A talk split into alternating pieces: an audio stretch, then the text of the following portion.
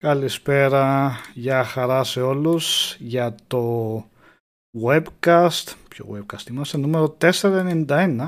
91. 491, πλησιάζουμε στο στρόγγυλο αριθμό 500, σιγά σιγά. Και να πω μια καλησπέρα εδώ στον Νίκο Πλωμαριτέλη, αριστερά μου. Καλησπέρα παιδιά. Άλλος ένας με κάμερα, η άλλη είναι ντροπαλή. Από κάτω το Κώστας Παπαμήτρου. Γεια χαρά και από μένα. Πόνο χρονικά μας παιδιά. Ευχαριστούμε, ευχαριστούμε. Και κάτω από μένα Αλέξανδρος Μιχαλητσιάνος. Γεια σας παιδιά.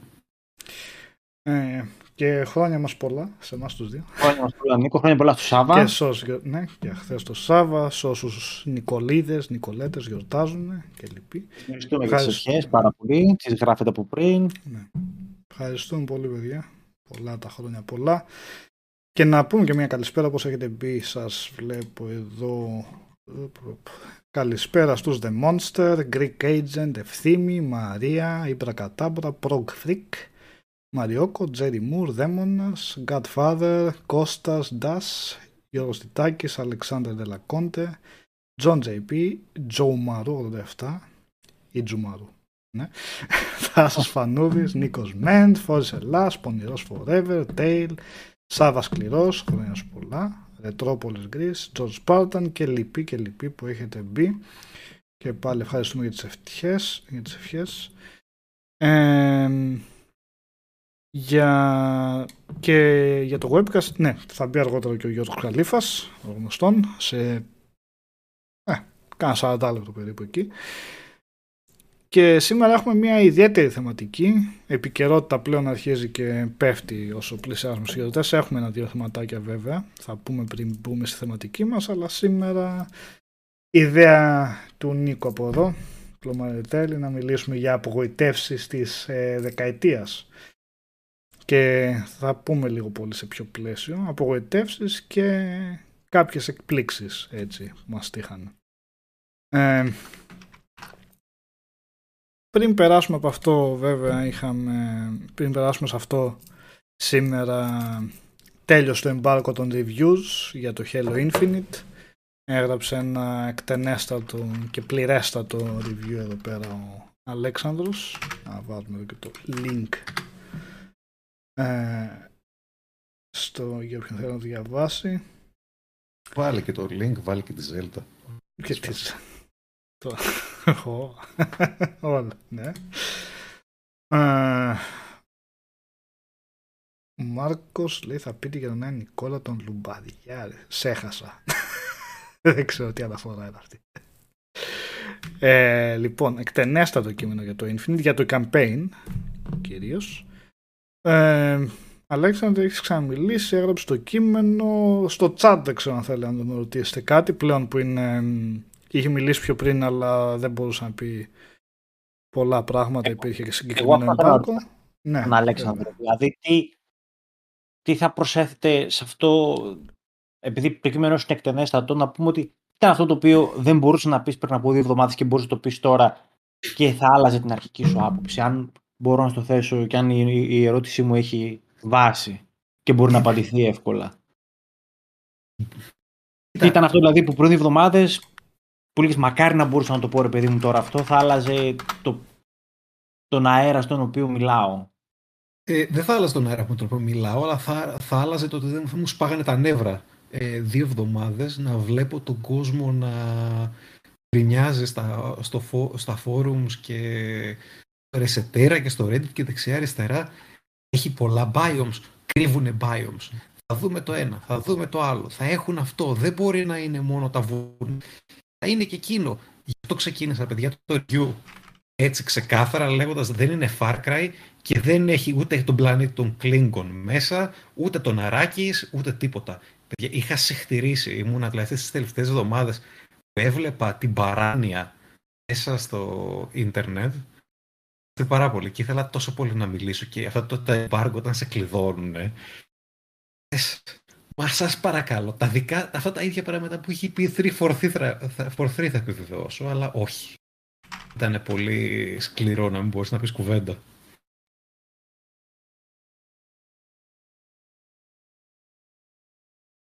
κατά τα άλλα, εντάξει, ρε, έχουμε, έχουμε πει πολλά για το παιχνίδι, έτσι αλλιώς. Ε, αυτό που δεν μπορούσαμε το βασικό να πούμε είναι ε, πόσο ανοίγει ο χάρτης, ε, πώς πάει η ιστορία, ε, δηλαδή μέρα από τις πρώτες βασικές σου εντυπώσεις, ενώ είχα δει πολύ περισσότερο το παιχνίδι, δεν μπορούσα να πω ναι, αλλά ξέρεις, μετά αυτό χειροτερεύει ή μετά αυτό καλυτερεύει. Έπρεπε να κρατήσω το στόμα μου κλειστό για να πω ακριβώς πώς ένιωθα μέχρι εκείνο το σημείο που ήταν το preview build. Αυτό ακριβώς. Αυτό ακριβώς. Αυτό είναι και το πιο δύσκολο, έτσι. Δηλαδή να θέλεις να πεις πράγματα και να μην μπορείς. Πραγματικά το πιο δύσκολο είναι η υπόθεση. Πάντως, Αλέξανδρε, κατά το πιστικότατος, στο κείμενό σου, λύθηκαν πολλές απορίες και εγώ που είμαι άσχετος με τη σειρά εντελώ. Μια χαρά το διάβασα και μια χαρά μπήκα στο νόημα. Τι έλεγες; Τώρα, όσοι πιστοί, παιδιά, απολαύστε το. Παιχνιδάρα. Ναι, μας άνοιξε την ναι. όρεξη βασικά. Για καθαρό ενηχέλα εμπειρία. Μακάρι να έβγαινε και με co-op βασικά, αλλά θα πρέπει να περιμένουμε ε. ένα τρίμηνο περίπου. Το λιγότερο βασικά. Ε, για Μάιο ακούγεται. Mm. Ε, γενικότερα δεν έκοψα βαθμό επειδή λείπει το co-op ή το Forge. Δηλαδή δεν το έβαλα καν μέσα στην σύγκριση γιατί θέλω να βαθμολογώ ένα παιχνίδι για αυτό που έχω στα χέρια μου, όχι για αυτό που ε, θα ήθελα να έχω στα χέρια μου ή φανταζόμουν ότι θα έχω στα χέρια μου. Ε, αλλά είναι έτσι στημένο το παιχνίδι που άπαξ και γίνει άπαξ και μπει το co-op ε, θα το απογειώσει ακόμη περισσότερο. Αυτά είναι. Γιατί δεν ξέρω, δεν ξέρω κανένα ε, FPS ε, με μεγάλο κόσμο γιατί θα, πεις, θα μου πεις, ας πούμε, το, το Destiny είναι, έχει πίστες, ας πούμε, που κάνεις σκοπ. Αλλά οι πίστες του, του Destiny, εντάξει, είναι πολύ, πολύ, πολύ μικρότερες από ότι είναι ο χάρτης του ε, Halo Infinite. Ε, δεν ξέρω να υπά... δεν νομίζω ότι υπάρχει άλλο παιχνίδι τέτοιου τύπου, τέτοιο μεγάλο χάρτη να έχει σκοπ. Θα είναι, θα είναι κάτι καινούριο έχεις ε, απόλυτη ελευθερία. Σκέψου να παίζεις, ας πούμε, τι να σου πω. Ε, ε πες το έτσι στην τύχη, ρε παιδί μου. Red Dead Redemption, ε, κοόπα, ας πούμε, με το φίλο σου και ο ένας να είναι στη μία πόλη του χάρτη και ο άλλος να είναι σε άλλη την πόλη του χάρτη, ας πούμε, και να κλέβει τράπεζα. Ε, random πράγματα, αλλά καταλαβαίνεις το point. Δεν νομίζω ότι το έχουμε ξαναδεί αυτό. Τώρα, Ίσως γι' αυτό δεν μπόρεσαν να το βγάλουμε τώρα, γιατί φαντάζομαι το φαντάζω πολύ γρήγορο, πολύ δύσκολο σε κατασκευή κάτι τέτοιο, τεχνικά. Ε, ο Κόσγκερ τώρα λέει επειδή διάβασα σε άλλα review ότι είναι τύπου Ubisoft map cleaning εσύ με τι αντιεπιχειρήματα μπορείς να το αναλύσεις απλά δεν ξέρω αν θέλει ο Αλέξανδρος να πει κάτι σε αυτό απλά στο κείμενο εξηγεί σε πολλά σημεία για το γιατί δεν ε, Θεωρώ ότι είναι Far Cry, αλλά δεν ξέρω, Αλέξανδρο, αν θες. Ε, ναι, παιδιά, υπάρχει ένα πολύ μεγάλο κείμενο που αναλύει όλα τα πράγματα που έχει μέσα, τον χάρτη. Πολύ επιγραμματικά, οι λόγοι που δεν είναι Ubisoft Map Cleaner. Ε, νομίζω έχω και μια παράγραφο συγκεκριμένα που το εξηγεί αυτό. Άντε, τα δούμε από την αρχή. Πρώτα απ' όλα, ο χάρτης ε, ίσως να είναι ας πούμε, το 1 τρίτο ή και το εν τέταρτο δεν ξέρω από ό,τι θα βλέπεις σε παιχνίδι της Ubisoft. Δηλαδή, καταρχάς είναι πολύ πιο μαζεμένος. Είναι αυτό το ψυχαμένα, χαόδες, ε, ατελείωτο πράγμα που απλά προχωράς, προχωράς και δεν τελειώνει. Ε, δεύτερον, ο χάρτης δεν σου γίνε, δίνεται όλος απευθείας. Ε, είναι σπασμένο το Halo Ring ε, και με την ιστορία μπορείς και περνάς σε επόμενο του τμήμα όταν περάσεις σε επόμενο του τμήμα, μπορείς να ξαναγυρίσεις πίσω. Δεν σε εμποδίζει κάτι να ξεγυρίσεις πίσω, να εξερευνήσεις παραπάνω από άλλες περιοχές. Αλλά σε αφήνει από την αρχή να πας παντού. Σε, σε καθοδηγεί κάπως, οπότε δε... Πώς έκανε ρε παιδί μου το Witcher σε ένα βαθμό, που στην αρχή σε είχε στην περιοχή με τους Βάλτους, μετά πήγαινες στη, τριγύρω από το Βέλεν, μετά πήγαινες προς την πόλη, μετά πήγαινες στην άλλη περιοχή, μετά πήγαινες στα Σκέλιγκε. Ενώ μπορείς να πας όλο το χάρτη, ε, εδώ πέρα δεν μπορείς να πας κιόλας όλο το χάρτη κατευθείαν, στο ξεκλειδώνει σιγά σιγά σιγά σιγά. Οπότε αυτό το πιο σταδιακό βοηθάει πολύ να μην πάθεις αυτή την υπερφόρτωση που παθαίνεις σε άλλα παιχνίδια. Ε, τρίτον, δεν υπάρχει ο, ο, ο, τε, ο τεράστιος πανικός που γίνεται στα, σε πολλά open world παιχνίδια από ε, crafting και resource management και σήκωσε και τις πέτρες από κάτω και πηγαίνετε σε εκεί και πουλά αυτό και πάρε τ' άλλο και πήγαινε εκείνο. Δηλαδή υπάρχει κάποιο inventory. Δεν υπάρχει όλο αυτό το πράγμα που μπορεί να σου ρίξει δεκάδες και δεκάδες ώρες ε, και να σου κάνει να σου δημιουργήσει υπερκορεσμό σε ένα τέτοιο παιχνίδι. Ε, τέταρτον, το υλικό το παράπλευρο που υπάρχει πλην ε, τον ε, Mjolnir ε, Armor Points που ξεκλειδώνεις cosmetics για το multiplayer, το οποίο εντάξει, OK, okay, ε, παντελώς άχρηστο, μόνο για κάποιον που το θέλει για το multi, οπότε το βάζεις στην άκρη, ή κάτι ε, πολύ μικρά ε, towers, τα οποία άμα, τα καταστρέφεις παίρνεις με συν 3 valor, που είναι τρίχες, δηλαδή δεν έχει κανένα νόημα να το κάνεις αυτό. Όλα τα υπόλοιπα σου ψιλοδίνουν κάτι ρε παιδί μου έτσι για το παρακάτω. Ε, τα μεγάλα, οι μεγάλες συμβάσεις όλες είναι σχεδιασμένες μία και μία δηλαδή δεν είναι κάτι copy-paste. Ε, από εκεί πέρα εντάξει.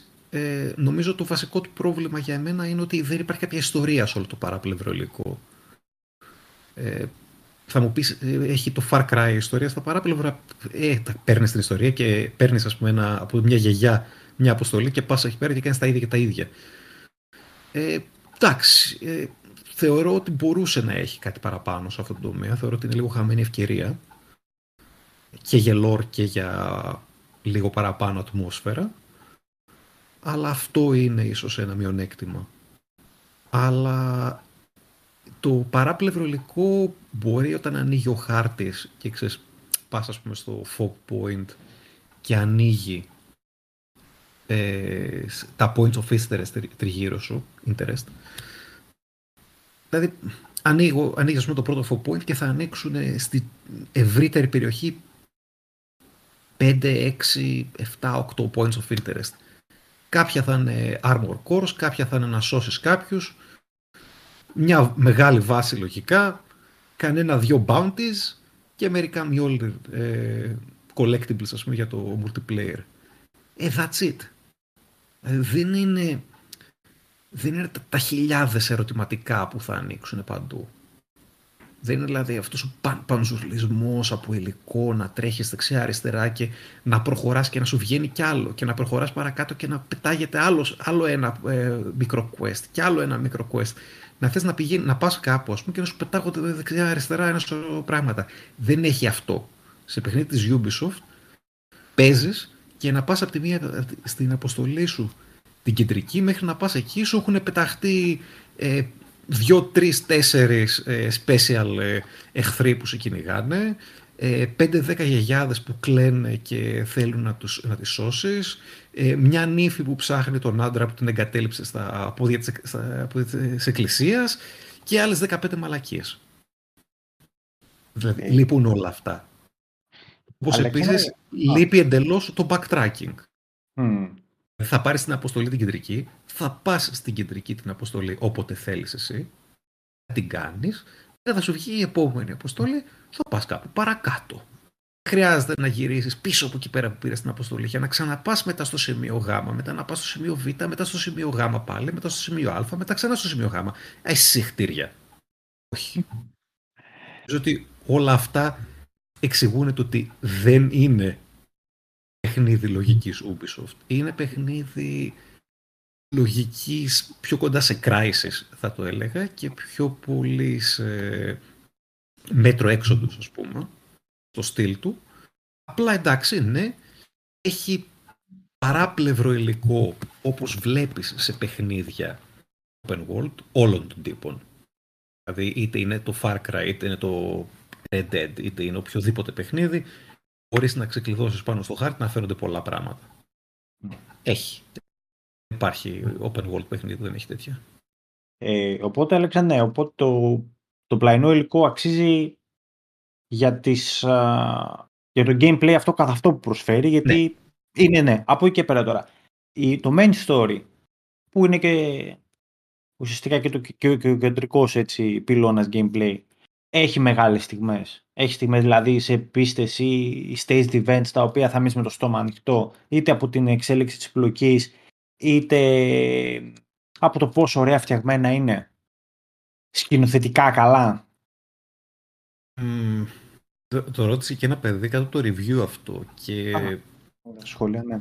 ναι υπάρχουν, ε, υπάρχουν όμορφες στιγμές αλλά πρέπει εντελώς κάποιος ε, να βγάλει από το μυαλό του 19 ε, χρόνια Halo ιστορίας και, όχι να βγάλει την ιστορία, να βγάλει 19 χρόνια ε, πομπόδης ε, και επικές στιγμές και campaigns και να γυρίσει το μυαλό του στο Halo το Combat Evolved.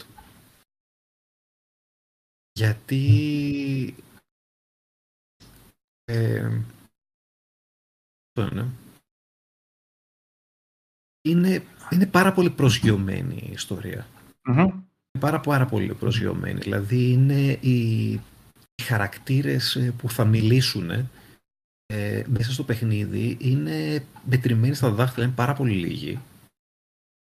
Ε, όλο το παιχνίδι είναι μαζεμένο σε μια μοναχική και πολύ προσωπική ιστορία στον Master Chief. Δηλαδή είναι πάρα πολύ επικεντρωμένο πάνω του. Χωρίς ο ίδιος βέβαια να μιλάει πάρα πολύ, η κλασική στοικότητά του, αλλά είναι επικεντρωμένο πάρα πάρα πάρα πολύ εκεί και το βλέπεις, μου είναι... Έχει το βάρος όλο του κόσμου πάνω του, αλλά δεν είναι όπως το βάρος που έχει όλο του κόσμου πάνω του στο 3 που ο κόσμος, το σύμπαν καταστρεφόταν, ας πούμε, και είχες έναν, ξέρεις ρε παιδί μου, 25 λοκατζή, ο οποίος είναι εδώ, ρε παιδί μου, και λες θα, θα σας τρώσω όλους γιατί εντάξει έτσι πρέπει. Είσαι πλέον ο 45 ε, ας πούμε στρατιώτης ή ο 40 στρατιώτης για παράδειγμα, ο οποίος πλέον το νιώθεις ότι έχει βαρύνει. Και όχι ότι έχει βαρύνει στις δυνάμεις, στις δυνατότητες του, αλλά έχει βαρύνει ε, ψυχολογικά ότι τον τραβάει μπροστά ε, απλά το ότι πρέπει να εκπληρώσει την αποστολή του, ότι ε, έχει αυτά τα γεγονότα που έχουν γίνει στο 4 και στο 5 τον, ε, έχουν πιέσει αρκετά. Είναι... Τον τραβάνει μήνες πίσω. Ναι ρε παιδί μου, είναι, είναι ένα συνέστημα το οποίο δεν μπορεί αυτομάτως να σου δώσει, από μόνο του δεν μπορεί να σου δώσει αυτή την επικούρα που έβλεπες παλιά, γιατί δεν θέλει να στη δώσει. Το κρατάει πάρα πάρα πολύ ε, κατεβασμένο. Οπότε, set pieces με γιγάντια διαστημόπλια να σκάνε και τέτοια πράγματα που θα σου μείνουν, όχι, δεν υπάρχουν. Mm. Πρέπει να του σκέφτεσαι ως κάτι πολύ πολύ πιο ε, προσγειωμένο. Mm. Ωραία. Okay. Μια χαρά. Σύντομα, σύντομα, μεθαύριο βασικά. Θα κάνεις και το streamάκι σου; Θα κάνουμε και κάνα stream. Θα ξαναμπούμε και σε καμιά αρένα, θα κατεβάσουμε ομάδα. Ε, Άντε ρε, κυνηγάω τόσες μέρες. θα γίνει, θα γίνει. Δε. Ε... Άντε, μπορεί να δεν καταφέρουμε να παίξουμε. Σε περίμενα, Αλέξανδρο, μου είχε υποσχεθεί ο Νίκος ότι θα συμμετείχες. Ε, δεν ταιριάξαμε ακόμα. Μία το Σάββατο, μία Κυριακή. Ναι. Α, ναι. Με πέτυχε την Αλλά θα βρεθούμε. Ναι. Ε, είχα πηγεί έξω για ποτό γι' αυτό.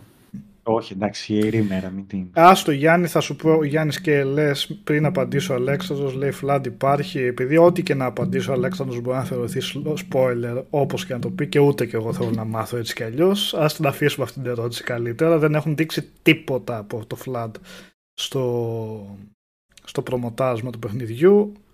Άρα ή δεν θα υπάρχει και όλα ok, ή θα υπάρχει και θα είναι μια ωραία έκπληξη να υπάρχει. Οπότε ας το αφήσουμε καλύτερα αυτό. Δεν πιστεύω ότι υπάρχει τρόπος να απαντήσω ο Αλέξανδρος που να μην φανεί. Αν υπάρχει. Όχι. Δεν υπάρχει τρόπος να απαντήσω, ισχύει. ε, Ναι, οπότε θα γίνει. Ε, θα ξαναβάλω το κείμενο του, το link για όποιον θέλει να το διαβάσει. Υπάρχουν και οι ναι, Απλά δεν ξέρω έχει κάποια απορία τώρα στο chat τελευταία, ε, η οποία δεν είναι spoiler. Ναι, για προφανώς. Ρίξτε την όσο είναι καιρός. Ε, ναι. Και τις επόμενες μέρες θα ακολουθήσει κάποιο stream για το campaign, για το online. Είχαμε κάνει για το online βέβαια. Ε, κάνουμε γερή ομάδα εδώ πέρα με τον Νίκο, που να κατέβουμε και τετράδα. Και θα έχει συνέχεια το χέλο. Τελευταία μεγάλη κυκλοφορία του έτους.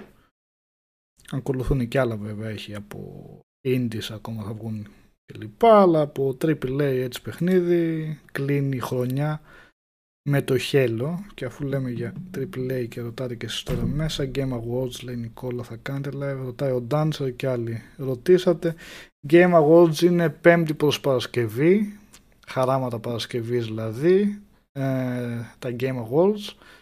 Ωραία. το Jeff Keighley ξεκινάνε 3 η ώρα το βράδυ τα χαράματα ή το πρωί όπως έλεγαν να το πει. Πέμπτη προς Παρασκευή. Μάλλον Ελλάδος, θα... Ελλάδος, ναι. Ε, μάλλον θα ανοίξουμε stream κατά πάσα πιθανότητα. Βατό, βατό. Αλλά από ε. τι λέω βατό, ρε, αφού κρατάνε τρεις ώρες.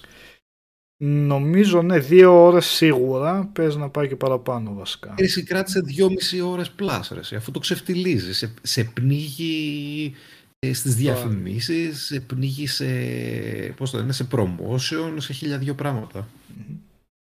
Το είχαν τραβήξει πάρα πολύ πέρυσι. Ναι. Παρ' όλα αυτά είναι καλό θέαμα και πέρα από τα βραβεία που έτσι κι αλλιώς και οι ίδιοι ε, πώς το λένε, και οι ίδιοι πολλά από αυτά τα βραβεία δεν τα έχουν σε πολύ υπόλοιψη στον, στην ίδια την ε, εκδήλωση αυτή. Ε, πέρα από αυτό όμως έχει πολλά... Το Best RPG από κάτω. Σε... Μιλά, ναι. μιλάει, μιλάει με έναν streamer ας πούμε για για, για το νέο power drink και από κάτω βγαίνει ένα, μια μπάρα ας πούμε στο βίντεο. Ε, ναι, και το, πώς το λένε, best ε, RPG of the year ας πούμε, ναι. Witcher. Λες είστε είστε είστε Παρ' όλα αυτά, τελευταίες φορές ειδικά έχει καταφέρει και έχει φέρει γερές αποκλειστικότητες από trailers και, οπότε θα έχει να δούμε και από άποψη ανακοινώσεων, ίσως νέα παιχνίδια ίσως gameplay από παιχνίδια που δεν έχουμε δει ακόμα gameplay. Από αυτή την πλευρά θα έχει ενδιαφέρον. Τώρα τα βραβεία τα ίδια ναι OK okay, ξέρω ε, ναι. δεν με καίει τόσο να δω ποιος θα πάρει το παιχνίδι της χρόνια στα φόντα αλήθεια. Με καίει να δω τα τριγύρω που θα έχει ε, που θα έχουν τα Game Awards.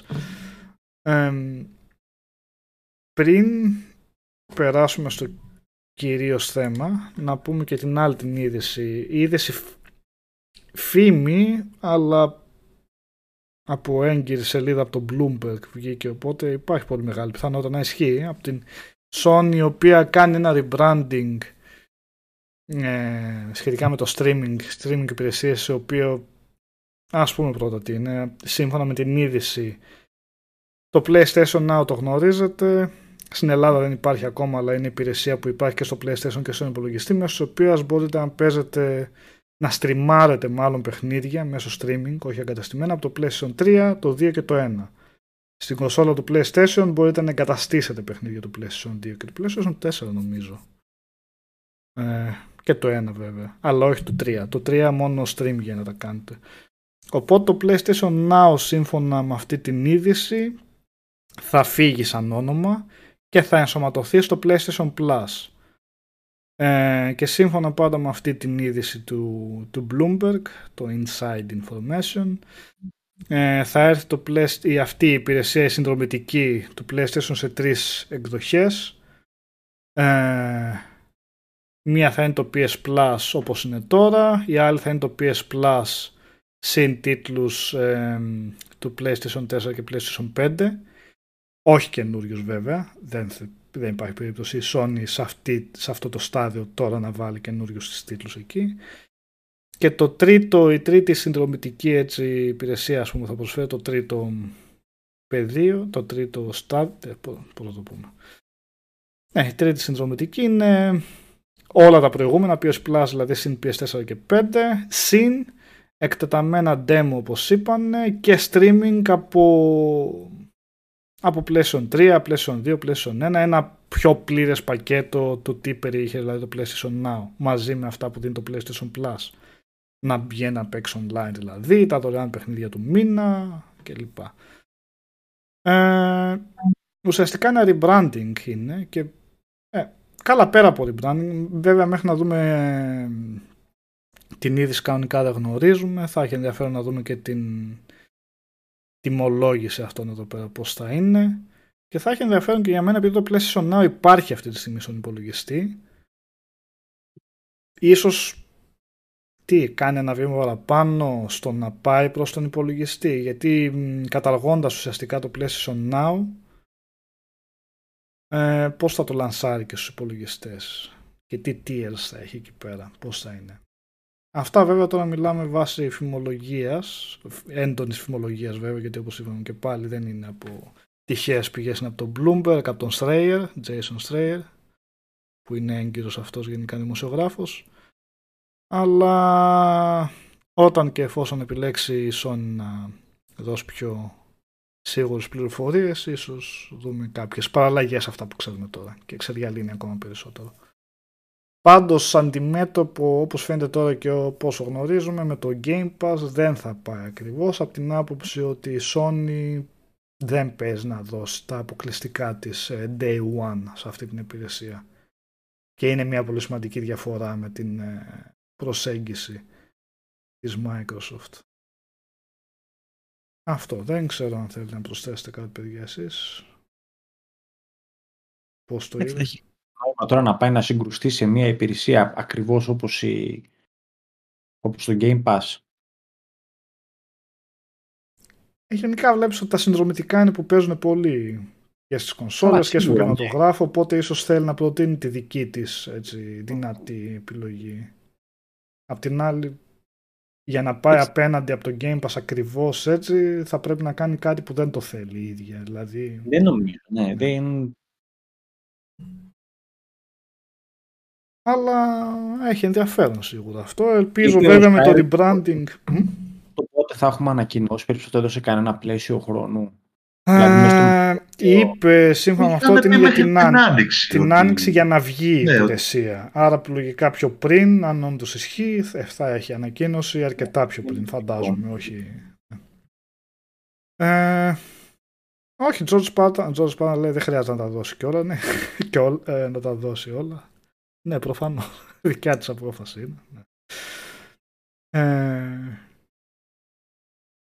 δεν θα με χαλούσε εμένα να δίνει τα first party της σε συνδρομητικό εγώ να πω την αλήθεια, αλλά OK. Okay.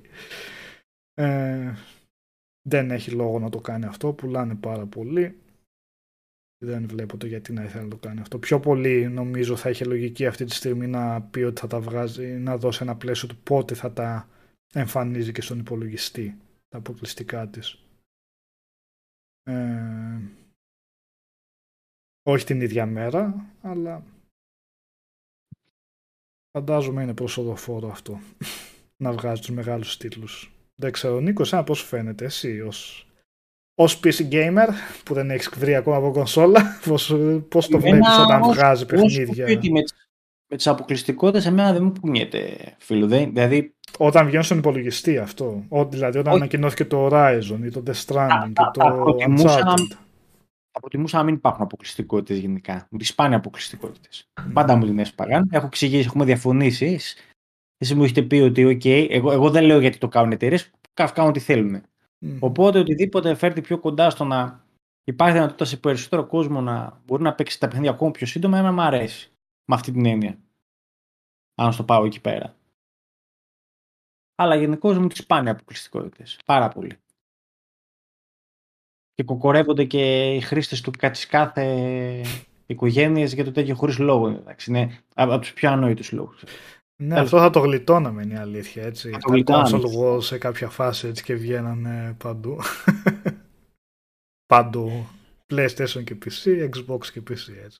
Δεν πήγε ποτέ εντελώς multiplatform. Πολύ ευχαριστώ. Εκεί, εκεί θα πάει αργά ή γρήγορα, θα πάει και εκεί και η Sony, δεν θα την κλειτώσει. Ε, αρχή κάθε, μετά από τρία, τέσσερα χρόνια, μετά από τρία χρόνια, μετά από δύο χρόνια, μετά από ένα χρόνο, μετά από έξι μήνες. Ε, εντάξει, εν, τέλει, εν τέλει θα σπάσει και αυτή γιατί είναι πολύ μεγάλη η αγορά του PC. μμμ.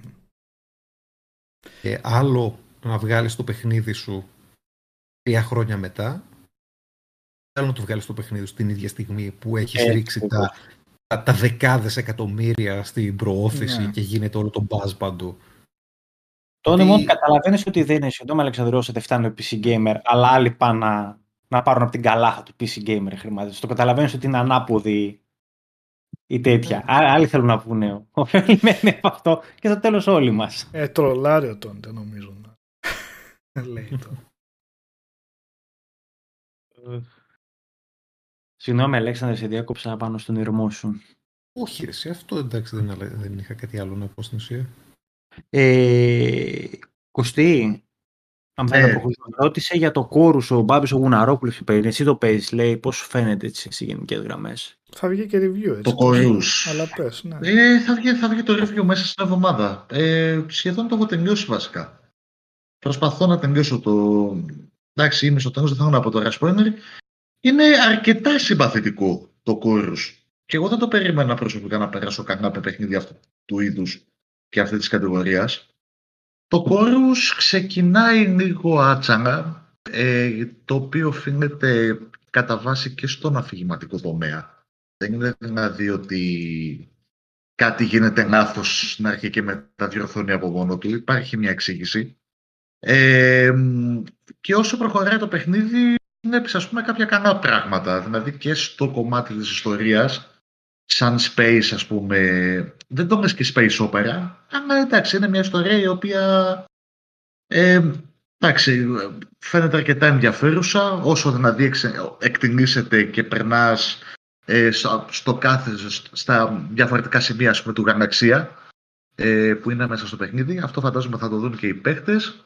Ε, μ, εντάξει, φωνάζει μακριά η arcade φύση του παιχνιδιού, αλλά αυτό δεν είναι απαραίτητα κάτι το οποίο ενοχλεί, ε, δεδομένου ότι όσοι ασχοληθούν με το κόρους πάνω κάτω ξέρουν τι έχουν να περιμένουν. Ε, για το επίπεδο παραγωγής και για το περιεχόμενο που έχω δει μέχρι σε θέση είναι μια αρκετά ενδιαφέρουσα ε, πρόταση. Δεν είναι κάτι ας πούμε που θα κάνει τον παίκτη να αναφωνήσει και να πει «Wow, ξέρω εγώ, ότι ήταν το παιχνίδι της χρονιάς».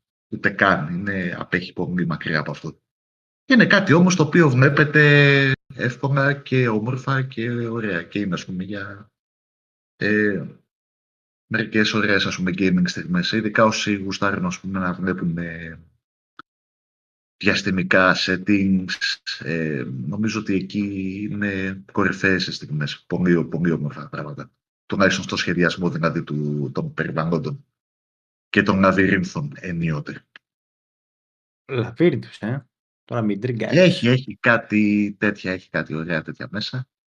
Ε, στην, αρχή, ε, στην αρχή είναι λίγο ζωρικά, αλλά και πάλι λόγω του πώς είναι στημένο το παιχνίδι για αυτό το κομμάτι, μετά εννοείται ότι αλλάζει δραματικά η εμπειρία. Μμμ. Ε, Και έχουμε κείμενο, ε, θα βγει αυτή την εβδομάδα, είναι μέσα στις επόμενες μέρες. Θα πούμε περισσότερα για το κόρος. Τέλεια, τέλεια.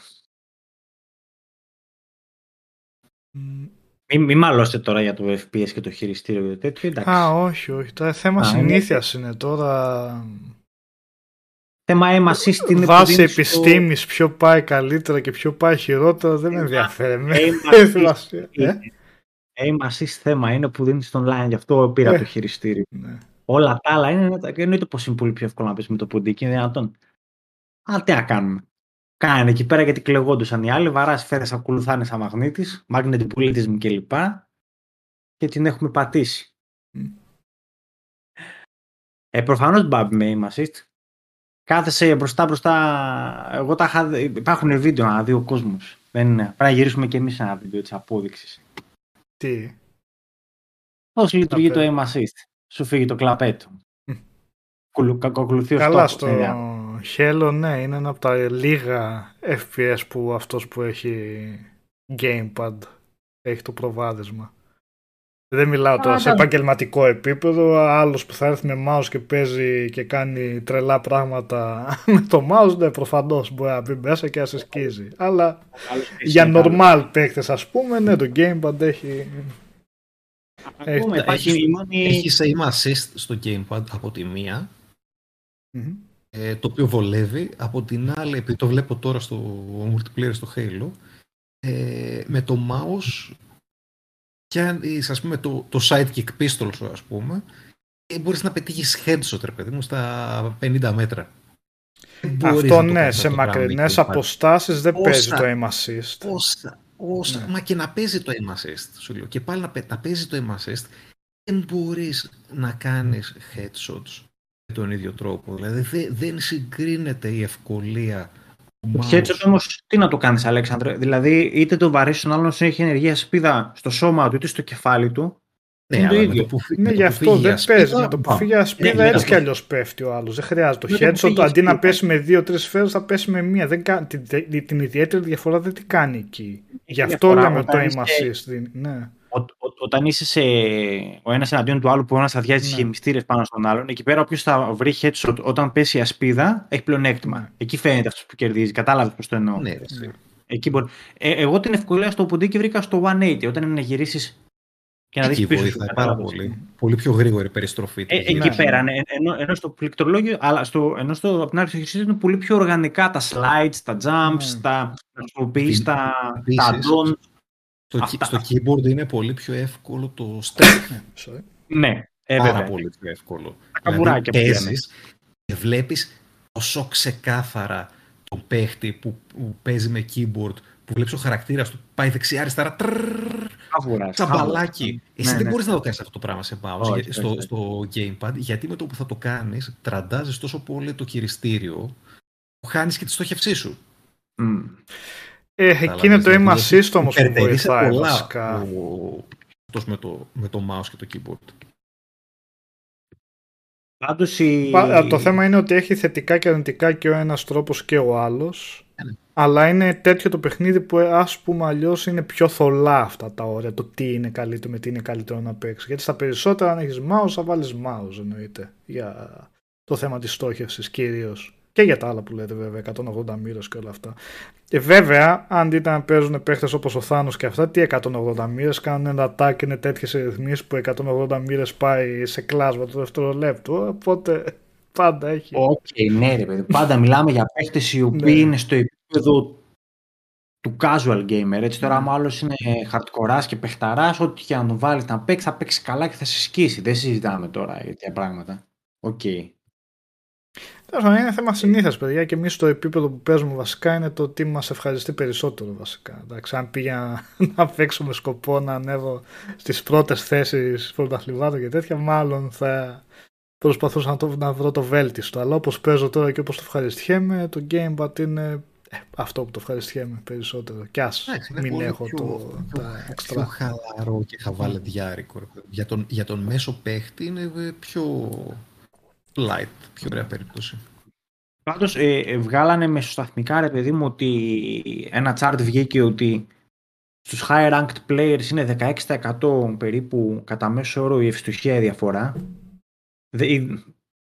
Ε, με το gamepad σε σχέση με το πόντι και πιο ψηλή ευστοχία δηλαδή έχουν αυτοί με το gamepad και είναι καθαρά θέμα αυτό ρε παιδί μου που είμαστε που τη στιγμή που άλλος θα κάνει το στρέφ, ακόμα και στρέφ να κάνει, θα κολλήσει πάνω του ο στόχος. Ναι. Δεν φεύγει έτσι εύκολα. Κάτι, κάτι υπάρχει περίεργο σε αυτό.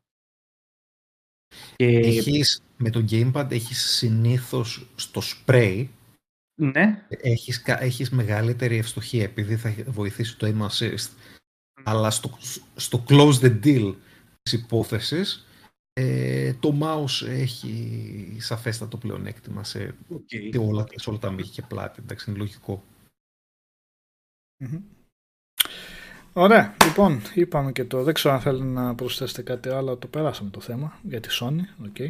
Τα είπαμε. Α δούμε βασικά και κάποια πιο επίσημα ανακοίνωση. Το άλλωστε γενικά για συνδρομητικά τα έχουμε πει. Δεν χρειάζεται και έχουμε και ένα θέμα εδώ το οποίο όπως δεν βλέπω να ε, ολοκληρώνουμε τη λίστα που έχω ετοιμάσει σήμερα. είναι και αρκετά. Για τη θεματική που λέγαμε της μέρας. Ε... Την οποία μου την άλλαξε ο Νικόλας και επιμένει, μια εβδομάδα διαφωνούμε για το πώς θα είναι το θέμα και δεν μπορούμε να βγάλουμε άκρη. Τελικά βγάλαμε άκρη; Όχι. Ε, όχι δεν βγάλαμε άκρη, ε. ποτέ. Ε, για τις απογοητεύσεις της δεκαετίας, δεκαετίας, α, από το 2010 και μετά, ε, μέχρι σήμερα, ε, απογοητεύσεις και κάποιες εκπλήξεις, απογοητεύσεις από την άποψη και από τα δικά μας γούστα βασικά, τι μας απογοητεύσεις προφανώς, ε, και κατά ένα μέρος βάσει των εταιριών, εταιριών οι οποίες μπορεί να μας δώσαν αριστουργήματα και μετά ξαφνικά βγάλανε κάτι το οποίο ξέπεσε πολύ ή παιχνίδια τα οποία είχαν προωθηθεί πάρα πολύ, είχαν προμοταριστεί σαν το next big thing και τελικά απογοήτευσαν. Ε, Άρα δεν θα το πάμε από άποψη πωλήσεων και τέτοιες. Δεν μας ενδιαφέρει αυτό σε πρώτη φάση εδώ πέρα να πούμε ότι ένα παιχνίδι απέτυχε οικονομικά. Έχει άλλο ενδιαφέρον αυτό, αλλά πιο πολύ από θέμα ποιότητας από αυτή την άποψη. Ε... Ε, μπορεί να διευρυνθεί ότι, ότι ήταν τα παιχνίδια που αλλάξαν μια σειρά προς το χειρότερο. Ναι. Το αρχικό ήταν παιχνίδια τα οποία χαϊπαρίστηκαν και δεν προσέφεραν αυτό που έλεγε το hype όχι χωρίς να είναι Sony και 10 απλά που το overhype από τις εταιρείες και από το κοινό και από τα preview έκανε κακό στο τελικό αποτέλεσμα γιατί αν ήταν πιο, πιο χαμηλωμένες οι προσδοκίες ίσως και να είχαν καλύτερη αντιμετώπιση τελικά. Γιατί ένα παιχνίδι δεν είναι μόνο αυτό καθ' αυτό το παιχνίδι, αλλά είναι και ο αέρας και πώς το λένε και το πνεύμα που υπάρχει γύρω από το παιχνίδι. Κατάλαβες mm-hmm. πόσο το επηρεάζει αυτό. Δηλαδή, να δώσω ένα παράδειγμα. Ένα παιχνίδι του 7, έτσι. Αν το έχεις προμοτάρει για 10, συνήθως οι χρήστες δεν σου βάλουν 7, θα σου βάλουν 3. Ναι. Δηλαδή, ρίχνει. Το, το, επηρεάζει και το γενικό κλίμα και γίνεται το hype αρνητικό. Ναι, Οπότε, ναι. σε, ποια παιχνίδια έπεσε αυτή αυτό το βάρος πάνω τους και δεν μπόρεσαν να ανταπεξέλθουν. Ενώ άμα ήταν ίσως πιο ρεαλιστικές οι προσδοκίες θα ήταν καλύτερα και φυσικά απογοητεύσει αυτό που είπε και ο Νικόλας στην αρχή με το παιχνίδια τα οποία πήγαν πίσω τις σειρές τους. Οι... Μας απογοήτευσαν και αντικειμενικά πέρα από το τι είπαν οι εταιρείες δεν είπαν. Λείπει ο Μιχάλης, οπότε μπορούμε να πούμε Breath of the Wild. Εδώ είμαι εγώ, είμαι εγώ όμως εδώ και αυτό, έτσι. Ποιος Μιχάλης. Τι είπες, ρε, Γιατί είναι απογοήτευση, ρε παιδιά, το Breath of the Wild; Δεν είπα κάτι τέτοιο, ρε. Δεν είναι πουθενά το Breath of the Wild, καμία τέτοια λίστα, είναι δυνατόν. Από αποθέωθηκε από όλους. Πρέπει να τονίσουμε, πρέπει να τονίσουμε κάποια στιγμή αυτό. Έτσι, το τώρα, γιατί; έχει, έχει φτάσει στα όρια meme, εσωτερικά meme αυτή η αντιπαράθεση που έχουμε ο, ο Χρήστος έβαλε ένα υπέροχο meme το οποίο νομίζω για εμένα ε, περιγράφει απόλυτα την κατάσταση. Που, δεν το έχουν δει τα παιδιά προφανώς στο, που μας ακούνε, αλλά έβαλε στο, στο chat του Discord μια εικόνα από το Oblivion. Είναι κάποιος που σχολιάζει και λέει πω πω το παιχνίδι παίρνω πάρα πολλά vibes από το Breath of the Wild. You don't say μεγάλε. Ε, Αντιγραφή και αυτό. Ε, θέλετε να ξεκινήσουμε τώρα να μιλάμε, λέμε για απογοητεύσεις και να ξεκινήσουμε να μιλάμε για τον Breath of the Wild. Αυτό δεν υπάρχει στη λίστα. Εντάξει, έχω ξαναπεί εγώ ότι δεν μ' άρεσε αυτό το παιχνίδι, αλλά είναι θέμα προσωπικών γούστων αυτό. Δηλαδή, κάτσω τώρα να, να αναφέρω, να, να ε, να πω ότι είναι κακό παιχνίδι. Έχει πάρει ασκασμό βραβεία, έχει πάρει ψηλότερες βαθμολογίες, εκθιάζεται από τόσο κόσμο. Ε, Προφανώς δεν είναι στραβό ο Γιάννης. Απλά έχει πάρα πολύ γέλιο το trigger που γίνεται με τον Μιχάλη κάθε φορά. Και αυτή τη στιγμή δεν είναι εδώ τριγύρω, οπότε λέμε ας το πετάξουμε μία. Να το ακούσει μετά. Μπορούμε να κάνουμε συζήτηση για λόγους που δεν μ' άρεσε κτλ. Αλλά αυτό απέχει πάρα πολύ από το να πούμε ότι το παιχνίδι ήταν απογοήτευση έτσι. Δεν, δεν τίθεται τέτοιο ζήτημα. Αλλά ε, ε, δεν θα πούμε αυτό, παιδιά. Μην, ε, άμα θέλετε το συζητάμε όσο θέλετε, αλλά ξεκινήσαμε εκπο... μια θεματική που έχει να κάνει με απογοητεύσεις και θα κάτσουμε να τα αναλύσουμε για τον Breath of the Wild. Δεν θα μιλήσω για τον Breath of the Wild. Ε; Άμα θέλετε να λύσετε τα ψυχολογικά με τον Breath of the Wild, κάντε μια εκπομπή, καθίστε εκεί Αυτό, πέρα στον ναι. άκρη καθένας και πείτε τα. Τέλεια αυτό το Breath of the Wild εδώ και πέντε χρόνια. Για τον Breath of the Wild α, κάποια στιγμή θα μιλήσουμε. Ε, και βέβαια, παιδιά, και εσείς στο chat λέτε, λέτε πολλές ε, επιλογές, οι οποίες υπάρχουν, δεν ξέρω, αν θέλετε, παιδιά, όπως θέλετε και εσείς στο πάνελ, ακολουθάμε τη λίστα που έχουμε εδώ πέρα ή απλά κάνουμε συζήτηση βάλε. και μετά, γιατί λένε διάφορες προτάσεις δικές τους έτσι, Έχει. ο καθένας. Απλά μάζεψέ την λίγο, μην πάμε σε αυτό το- στους τερά- στα στερά- ε, στην τεράστια νούμερα που είχαμε φτάσει, τίγκα στα indies. Α, όχι, Indies δεν. Γενικά, ναι, Indies, παιδιά, ε, λέγαμε για εκπλήξεις, ας πούμε. Ειδικά στα Indies δεν γίνεται, γιατί καταλήγει να γίνει το αφιέρωμα τα καλύτερα Indies που έχουν βγει ποτέ. Υπάρχουν πάρα πολλά, δεκάδες. Όλα τα καλά, τα πολύ καλά Indies εκπλήξεις είναι ουσιαστικά, γιατί βγαίνουν από εταιρείες οι οποίες δεν βγάζανε. Είναι, είναι καινούργιες, νεοσύστατες. Ε, αλλά ας ξεκινήσουμε βασικά και λέτε κι εσείς. Ε, Έχεις, ε, Μμ. έχεις και φωτογραφικό υλικό ή το έχεις με λίστα μόνο να λες; Ε, εμφανίζονται και εικόνες για τη Α, βοήθεια ωραία. εδώ πέρα, το, ναι, το οπτικό. Ε, ξεκινάμε από το 2010 με το Final Fantasy 14 που αυτό είναι βασικά μπαίνει πολύ καλά σε δι, και σε δύο κατηγορίες και σε απογοητεύσεις και σε εκπλήξεις έτσι, γιατί είναι ένα από τα πολύ λίγα παιχνίδια που κατάφεραν και το γυρίσανε. Γιατί όταν είχε βγει το Final Fantasy 14 είχε θαυτεί ουσιαστικά. Είχε πάει πολύ χάλια σε βαθμολογίες και δικαίως, γιατί πολλοί μιλούσαν και για ημιτελές παιχνίδι, για φοβερό Ήταν grind, yeah. για... Ναι. Ήταν unplayable, ήταν ένα broken ε, σύγχαμα το οποίο απλά ξεκάθαρα φαινόταν ότι το παιχνίδι είναι σε αλφα επίπεδο. Ούτε- Ούτε beta δεν το έλεγες, ήταν δηλαδή, πάρα πολύ μπάχαλο. Ε, ο Ιωάννης επειδή ρωτάει χρονολογικά θα το πάμε. Ναι, χρονολογικά τα βάζω, συνηθίζω έτσι να βάζω τις λίστες ε, εδώ πέρα, αλλά ναι, οκέι, δεν είναι και αυστηρό αυτό. Ναι, sorry Alex, ναι, πες για το... Ε, δε- πραγματικά δεν έχει κάτι να πεις καλό για αυτό το παιχνίδι. Ε, είχε τόσο ερχόμενο από το, ερχόμενος από το 11, το οποίο τα φοιτητικά μου χρόνια του είχα ρίξει πάρα πολύ καρβούνισμα. Ε, περίμενα πάρα πολύ το 14 το online. Και ήταν ε, τρομερή απογοήτευση. Δηλαδή, Ε, υπήρχε κάτι στο οποίο έπεσαν έξω στις υποσχέσεις τους ή, ή, ή ήταν απλά ένα broken το οποίο δεν το έσωσε τίποτα; ήταν, Μα τα κάνεις γιατί ήταν είναι και χρόνια αχταρμάς, ρε. Μμ; Ήταν αχταρμάς. Ήταν, ε, Α, οκέι. Πήραμε ένα κουτί με ιδέες ε, που είχαν μαζέψει όλη η ομάδα μέσα στο γραφείο. Τραβήξαμε κάποιες, τις πετάξαμε στον τοίχο. Ό,τι κόλλησε το κρατήσαμε, τα βάλαμε όλα μέσα και ε, κάπως έπρεπε να δουλέψει. Δεν δούλευαν καλά οι servers, τα, το, το leveling system ήταν ό,τι να είναι, η εξιστόρηση ήταν ό,τι να είναι, τα quests ήταν ε, δεκαετίας πίσω, ας πούμε, σε, σε όλο το στήσιμο. Ε, εσύ, δε- δε- δεν υπήρχε τίποτα που μπορούσε να στηθεί ως παιχνίδι. Ήταν ξεκάθαρα ημιτελές. Ε, άλλο ένα θέμα για την θεματική σήμερα, επειδή λέει ο, George, ο Γιώργος Τιτάκης οτιδήποτε λέει βγήκε από Ubisoft μετά το AC Unity και Far Cry 4. Όταν λέμε απογοητεύσεις, προφανώς εννοούμε παιχνίδια τα οποία περιμέναμε να είναι καλά και τελικά δεν ήταν. Τώρα μετά από ένα σημείο τα Far Cry δεν μπορείς να πεις το 5 ή το Far Cry το 6 ότι είναι απογοήτευση. Μπορείς να σε Γιατί απογοητεύσεις. δεν Το μπορείς ξέρεις. να περιμένεις όταν η ίδια η Ubisoft τα έχει βάλει σε μια ράγα εκεί πέρα συγκεκριμένη να πεις απογοήτευση στο νέο Far Cry; Όχι. Ξέρεις να περιμένεις. Αλλά... Εκτός αν ήταν κάτι τραγικά κακό, έτσι, μη Ε, λειτουργικό. εντάξει, ναι, ναι. Οπότε... Αλλά δεν υπάρχει, δεν έχει τέτοια προβλήματα η Ubisoft.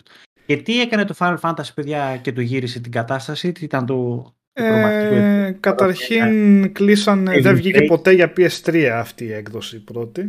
Ακυρώθηκε. Α, ακυρώθηκε βασικά. Όχι, δεν ακυρώθηκε ακριβώς. Αναβλήθηκε. Ε, η έκδοση. Οι συνδρομές πάγωσαν, οπότε παρέμεινε δωρεάν ουσιαστικά και κάποια ωραία πρωία αποφύσαν, αποφάσισαν να το κλείσουν με ένα κατακλυσμικό event. Εδώ έχει, έχει ενδιαφέρον γιατί το κλείσανε μεν γιατί ήταν unplayable αλλά το κάναν και με τέτοιο τρόπο ώστε να συνεχίζει, δεν κόψανε την ιστορία δηλαδή. Το αρχικό είχε μια ιστορία που τελειώνει ο κόσμος, καταστρέφεται ε, στο, στο τελείωμά του πριν κλείσουν οι σερβερ, οπότε το κάναν έτσι ώστε το κλείσιμο του σερβερ να πάει μαζί με το ένα ε, ένα σημείο της ιστορίας που είναι καταλητικό για την εξέλιξη. Και μετά βγήκε το Real Reborn, μετά από δύο χρόνια, το 13 βγήκε αυτό, αφού κλείσαν τις σερβερ το 13, το οποίο συνεχίζει την ιστορία από εκεί που είχε τελειώσει το, η βανίλια η έκδοση. Ε, βανίλια. βανίλια. Πάλι το πήγα το σώσο στο τέλος μου ξέφυγε. Δεν πειράζει. Η βανίλια. Η βανίλια. Ε, πάντα μου βγαίνει έτσι. το υποβρύχιο. Η βανίλια. Ε, οπότε ναι, βγήκε το Real Reborn και βγήκε ένα πάρα πολύ καλό MMO το οποίο σταδιακά βελτιώθηκε το οποίο Πρόσφατα βασικά. Όχι πρόσφατα. Χθες προχθές πότε βγήκε το τελευταίο ε, expansion αυτού του παιχνιδιού και έσπασε πάλι νέο ρεκόρ με ταυτόχρονους παίκτες μέσα. Ο Σταύρος και ο Οδυσσέας λέγανε για το πόσες χιλιάδες άτομα ουρά έχουν. 8.000 ουρά. Δηλαδή εντάξει, απίστευτα πράγματα. Οπότε από εκεί που το, ήταν μια. Είναι το μοναδικό MMO στην ιστορία το οποίο έχει φτάσει στα νούμερα του WoW. Και αυτό είναι συγκλονιστικά μεγάλη ε, επιτυχία όταν σκεφτείς ότι είναι ένα JRPG κιόλας, έτσι. Που τα JRPG ο κόσμος γενικότερα δεν τα πολύ πλησιάζει. Ε, δηλαδή, εννοώντας ο δυτικός κόσμος. Και παρόλα αυτά, ε, βήμα με βήμα έχει καταφέρει να γίνει ε, τεράστιο. Έχει γίνει ένα κτίνος. Εγώ πλέον δεν το παίζω γιατί μου, έχει φάει, μου φάει πάρα πολλές ώρες και αυτό. Ε, δηλαδή έβγαλα μέχρι και το πρώτο expansion, αλλά μετά ε, πάτησα παύση γιατί ε, βασικά άρχισα να σε ζω με την τότε κοπέλα μου, πλέον γυναίκα μου, οπότε δεν υπήρχε πλέον ο χρόνος για να λες ε, θα κάψω ένα 14ωρο μια Κυριακή, ας πούμε, σε MMO. Αλλά έκαναν, ενώ η αρχή του ήταν καλή και δυνατή, είχε πολύ filler. Mm. Πάρα πολύ filler. Δηλαδή, ε, ζαλιζόσουν, ας πούμε, από... Ζαλιζόσουν από ζαλιζόσουν από το UI, γιατί γίνεται, γίνεται πανικός, ας πούμε, το που θα πεις στο παιχνίδι. Ε, ζαλιζόσουν πάρα πολύ από το τελείωτο κείμενο, ας πούμε, και ε, ατελείωτο κουεστάκι και υποκουεστάκι. Αυτά Οπότε... σταδιακά τα, τα λύσανε μάλλον, τα διορθώσανε Αλέξανδρα από ό,τι ξέρω. Κάνανε ένα τρελό upgrade Νικόλα και απλά πετάξανε έξω αυτό. πάρα πολύ από τη σαβούρα. Δεν το έχω ξαναδεί αυτό το πράγμα σε παιχνίδι. Να σκεφτείς, ας πούμε, η Ubisoft να ξυπνήσει αύριο, να πιάσει το, το Valhalla να πει Ναι, ρε παιδιά, οκ, έχετε δίκιο. Μλακία έχουμε κάνει. αυτό το 30% σαβούρα που υπάρχει εκεί μέσα το πετάμε στα σκουπίδια. Έκαναν αυτό. Ε, ναι. Με το που το έκαναν αυτό, εκτοξεύτηκε το παιχνίδι στη στρατόσφαιρα, γιατί έγινε πλέον πάρα πολύ πιο προσβάσιμο. Ε, ναι, είναι μια από αυτές τις πολύ καλές ιστορίες που επανήλθε προφανώς δωρεάν κιόλας όσο είχαν πάρει το αρχικό, έτσι. Ε, και είναι μια ωραία, πολύ ωραία περίπτωση τέτοιου που, παιχνιδί που το, δεν το παράτησε εταιρεία, του έδωσε γερή υποστήριξη και το έσωσε τελικά και είναι ένα από τα πιο επιτυχημένα MMO αυτή τη στιγμή και δικαίως βασικά. Έχει τρελό βάθος μέσα και που είχα ασχοληθεί κάνα δεκάρο, δεκαπεντάβρο και ο Οδυσσέας έχει πολλά περισσότερα να πει γι' αυτό. Έχουν κάνει εντάξει, τρομερή δουλειά. Ε, και παίζει ανετότατα και single play, σαν single player αν θέλει κάποιος να το προσεγγίσει έτσι. Βέβαια έχει μια καμπή Τέλος πάντων, ας μην το κάνουμε review. Έχουμε μια λίστα εδώ. Είναι μια καλή ιστορία το πώς γύρισε, το γυρίσαν αυτό το παιχνίδι. Σε αντίθεση με το Anthem, okay, πάμε, ας μην το πάμε αυστηρά χρονολογικά, αλλά επειδή ίσως είναι λίγο παραπλήσεις περιπτώσεις, με τη διαφορά βέβαια ότι εδώ πέρα η EA αποφάσισε να τραβήξει την πρίζα αντί να το σώσει το παιχνίδι Και είναι βέβαια απογοήτευση επειδή προήλθε από την Bioware. Έτσι. Ακόμα η Bioware παρά τα στραβοπατήματα αποτελεί μια, μια μοναδική εταιρεία στον τομέα των ε, δυτικών RPG. Και παρά τα στραβοπατήματα που έχει κάνει, δεν ξέρω, συνεχίζουμε να ελπίζουμε ότι θα επιστρέψει ίσως ε, στις ε, τι χάνει σιγά σιγά Τι χάνει, ναι, όμως θα κάνει σερή προβληματικά τέτοια έτσι δημιουργήματα, ε, κάπου τη χάνει, αλλά ε, ακόμα λες, για να δούμε, μπας και στο επόμενο Dragon Age που ευτυχώς η νύλα του Anthem τους ε, γύρισε τα σχέδια και από το να έχει online στοιχεία το βγάλουν ξεκάθαρα ως single player. Ε, ε, ναι. αυτό το είχαμε συζητήσει και μετά το Βίτκας που γυρίσαμε την Πέμπτη, μας κάναμε μια κουβεντούλα Το Anthem πέρασε από χίλια κύματα. Θύμισε μου λίγο το αρχικό το όνομα του project, το ξέχασα τώρα. Α, έλαντε. Ε, δεν θυμάμαι. Το αν θυμηθεί κάποιος από το chat. Ε. Το, ξέ, το είπε ο Γιώργος εκείνη την ώρα, το ξέχασα. Ναι, ναι, τώρα μου ναι. είναι Douglas, αλλά δεν είναι Douglas, είναι κάτι άλλο. ε, και έχει σχέση με τραγούδι Τέλος πάντων, οκ. Okay. Αλλιώς ξεκίνησε, αλλιώς ε, στην πορεία άλλαξε και εντελώς διαφορετικά κατέληξε το παιχνίδι. Δεν ήταν καν στα περίπου 6-7 χρόνια τα οποία ήταν σε. Πώς το λένε, σε δημιουργία του παιχνίδι, άλλαξαν οι μόδες και οπότε είπαν ξαφνικά δεν θα κάνετε αυτό, θα πάτε και θα κάνετε κάτι να χτυπήσει τον Destiny, ένα looter shooter. Αυτό το οποίο τους διέφυγε, γιατί το πρόβλημα του Anthem δεν ήταν... να σε αφήσουμε ότι δεν είχε την καλή ιστορία, το, ξε... ναι. το αφήνουμε αυτό. Ας το εξετάσουμε σαν ένα looter shooter, έτσι, που ήταν. Έχει ένα πάρα πολύ ωραίο κορμό στο, το, πώς το λένε, στο gameplay του. Μια πολύ καλή ιδέα σε synergies από ενέργειες, από μάχες. Περνούσαμε καλά και δεν έχει endgame content. Φτάνει στο τέλος και λες δεν έχω τι να κάνω. Mm. Το οποίο είναι τελεία και παύλα, ρε παιδί μου, για ένα, και για ένα looter shooter. Ναι. Και παράτησε mm-hmm. και την υποστήριξη. Ε. Δεν είναι ότι έδωσε μετά Όλα τα άλλα προβλήματα, Νικόλα, έτσι, στο πόσο... Είχε προβληματική ανάπτυξη. Και άλλα, ναι, ναι. Αλλά η ιδέα, ρε παιδί μου, του παίξήματο του τύπου άρμα ήταν καλή. Εκεί πέρα, αν πατούσε, και ας την αφήσουμε για μια φορά την ιστορία απ' έξω που γκρινιάζουμε εμείς οι γκρινιάριδες. Αν είχε το content που έπρεπε, θα ήταν OK. Δεν είχε το content που έπρεπε. Ε, ναι, θέλω να πιστεύω ότι τουλάχιστον θα άφησε αυτός σαν παρακαταθήκη το για μένα εντάξει, εξαιρετικό gameplay. Είχε στηθεί πάρα πολύ ωραία αυτή η αίσθηση του Iron Man που σου έδινε. Αλλά... Το χαρακτήρα που εσύ που δεν ήταν Iron Man, ήταν βαρύς Iron Man. Ήταν... Ε, προς το τέλος είχα και άλλο στην αρχή. Στο τέλος είχα πάρει το, το γομάρι εκεί πέρα που δεν μπορώ όχι να πετάξει. Ανοίγαν όλες τις τουρμπίνες και έκανε και έφευτε. Ε, και επιστρέφουμε στην Bioware σε άλλο... Έχει, Α, βάζει ένα ωραίο, ότι είναι αυτό ρε... Έχει επιστρέφουμε συνεχεία. Είναι ωραίο, ναι. Λέει ένα πολύ ωραίο. Θα μπορούσες σαν single player να έχει κάτι λέει, που θα μιλούσαμε για χρόνια.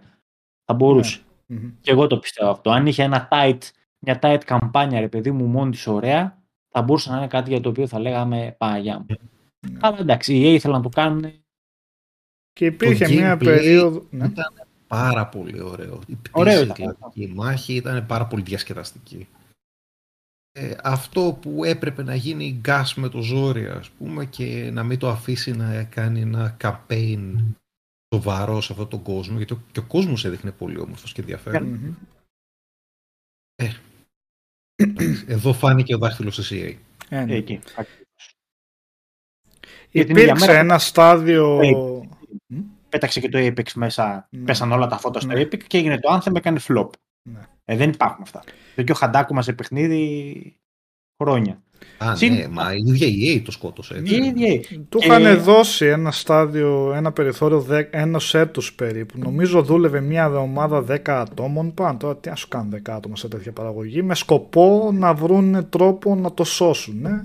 Αλλά, ε, τι ξέρετε την ιστορία, προφανώς δεν στο τέλος Πάει και αυτή η ομάδα. Αν κατανομάσουμε και τα βασικά ναι. μέλη που φύγαν της Bioware κατά τη διάρκεια που φτιάχνουν το, το Anthem. Ναι. Έτσι, έφυγε ο project manager, έφυγε ο συγγραφέας, ξαναγύρισαν μετά, δεν ήταν. Ναι. Το Anthem εξ αρχής. Είχε θέματα και υπάρχουν και πολλές ιστορίες. Έχουν βγει insiders οι οποίε Dylan. ναι. Dylan, οι Dylan, οποίες ότι- δείχνουν, ε, λέγανε για το πόση σύγχυση υπάρχει για το τι ήθελε να είναι το παιχνίδι. Όμως, παιδιά, Ε, φαίνεται πάρα πολύ η διαφορά ε, φιλοσοφίας και κουλτούρας. Από τη μία, ας πούμε, έχει στην Square Enix μια ιαπωνική εταιρεία η οποία το μεγαλύτερο της franchise, ας πούμε, βλέπεις το Final Fantasy για να το σκοτώσει τελείως και μπορούσε πολύ εύκολα απλά να το αφήσει έτσι, να το ψιλοφτιάξει, ας πούμε, και ό,τι πιάσει και τελικά επένδυσε εκατομμύρια στο να το ξαναφτιάξει ολόκληρο παιχνίδι από την αρχή και να το, να το φέρεις στην επιφάνεια για το γόητρο, για το franchise της, για όλα. Μια εταιρεία όπως η, δυτικού τύπου όπως η EA, η οποία απλά έκανε κάτι δελώσεις και δεν μας νοιάζει τίποτα ας πούμε, για το image και όλα αυτά. Τα παρατάμε όλα και γεια σας. Μεγάλη διαφορά, ε, πολιτισμική διαφορά φα- φάνηκε στις, στις δύο αντιμετωπίσεις αυτές. Ε, αφού το λες αυτό, ας περάσουμε στο επόμενο, σε ανάλογη περίπτωση πάλι, πριν συνεχίσουμε με την Bioware, θα πάμε στο No Man's Sky. Βέβαια αυτό έρχεται λίγο σε αντίθεση κατά μία έννοια με αυτό που λες περί Αμερικάνικης εταιρείας, αλλά κατά μία άλλη έννοια όχι, γιατί δεν μιλάμε για έναν κολοσσό εδώ πέρα, μιλάμε ουσιαστικά για μία indie εταιρεία η οποία έβγαλε το μεγάλο της παιχνίδι, οπότε ναι δεν μπορούσε να το κάνει απλά scrap, έπρεπε με νύχια και με δόντια να κρατηθεί εκεί για να το κάνει τελικά να λειτουργήσει. Ε, Εδώ έχουμε το, το, το βασικό πρόβλημα. Έτσι, και στην αρχική ιδέα, ένα από τα βασικά του το No Man's Sky, άσχετα που μετά έκανε τη μεγάλη επιστροφή, ήταν αυτό. Σήκωσε παραπάνω από όσα μπορούσε να αντέξει, ρε παιδί μου, στη διαφήμιση του. Αυτό ήταν το μεγάλο του πρόβλημα. Ναι. Διότι αν θυμάμαι καλά, μου λέγανε από τότε, πάλι και εκεί πέρα ο βασικός που πήραν στο gameplay ήταν ωραίος. Υπήρχε η μαγιά και στο No Man's Sky. Απλά ήταν λίγο βαρετό.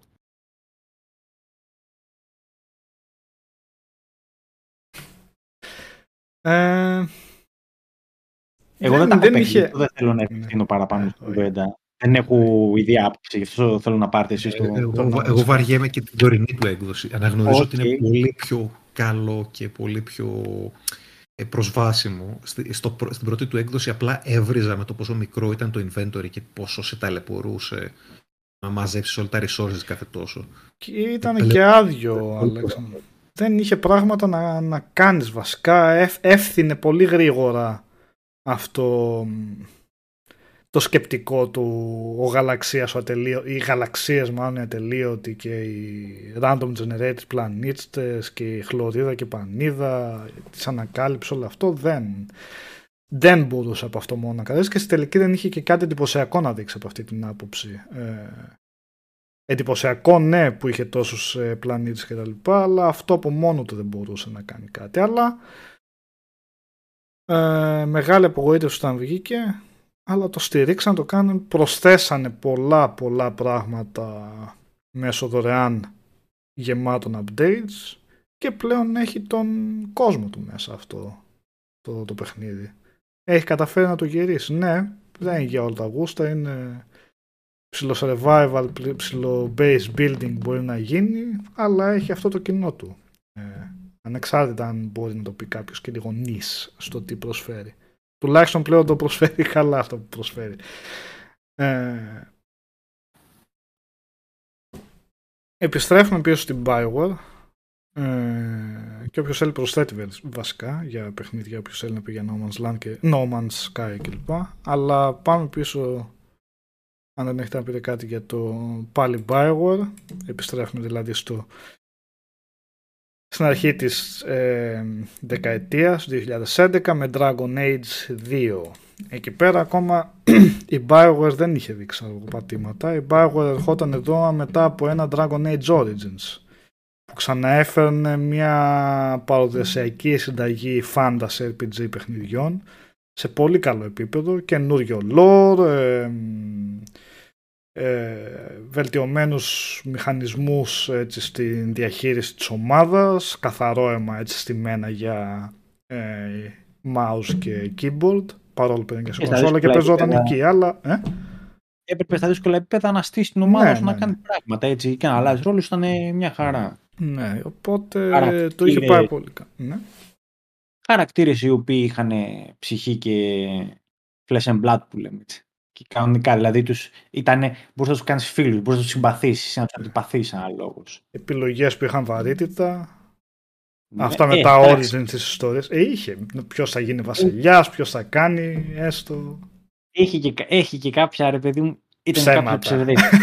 ναι, Εντάξει, ρε, ναι, ε, ε, ειδικά αν θυμάσαι μια φάση που είσαι με τον... α, που πρέπει να πάρεις τις ψήφους από το συμβούλιο. Εκεί πέρα ό,τι διάολο και να κάνεις θα βγει κατά σου. Δεν δεν μου φαίνεται πως θα το Α, αλλάξει. οκ. Δηλαδή τρέξεις και κάνεις τα quest και το χάνεις το τσακ, όπως και να έχει. Είχε ένα πλουσιότατο lore πάντως και σε έβαζε σε ένα πολύ ενδιαφέρον κόσμο, καινούριο κόσμο. Τεράστιο έτσι. Μπορεί η δράση να λάμβανε χώρα σε ένα μικρό μέρος αυτού του χάρτη, αλλά υπήρχε πληροφορία για, ένα, για ολόκληρη Middle Earth, ας πούμε, αντίστοιχη. Αλλά δυστυχώς αυτά τα μερικές φορές που αντιλαμβάνεσαι ότι τελικά οι ψηλά αισθάμενες αυτές τις εταιρείες μπορεί να μην έχουν ιδέα για αυτό που κάνουν, ανεξάρτητα αν πολλές φορές λέμε για ότι ξέρουν αυτοί, έχουν κάνει την έρευνά τους, δεν παίρνουν τυχαία τις αποφάσεις. Μερικές φορές παίρνουν τυχαία τις αποφάσεις, γιατί λόγω της μεγάλης επιτυχίας που έκανε το Origins, δώσαν... Ε... Καλώς τον Γιώργο. Γεια σου Γιώργο. Στο Γιώργη. Καλά είσαστε; Μια χαρά, μια χαρά. Α, Γιώργο. Μπράβο, ωραία.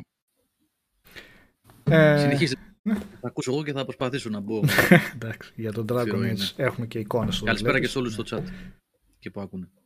Και βλέπουν. Ε, ναι, και όπως έλεγα, η EA έδωσε... ε, Επειδή πήγε τόσο καλά το πρώτο, έδωσε την παραγγελία μέσα σε ένα έτος να βγει το sequel.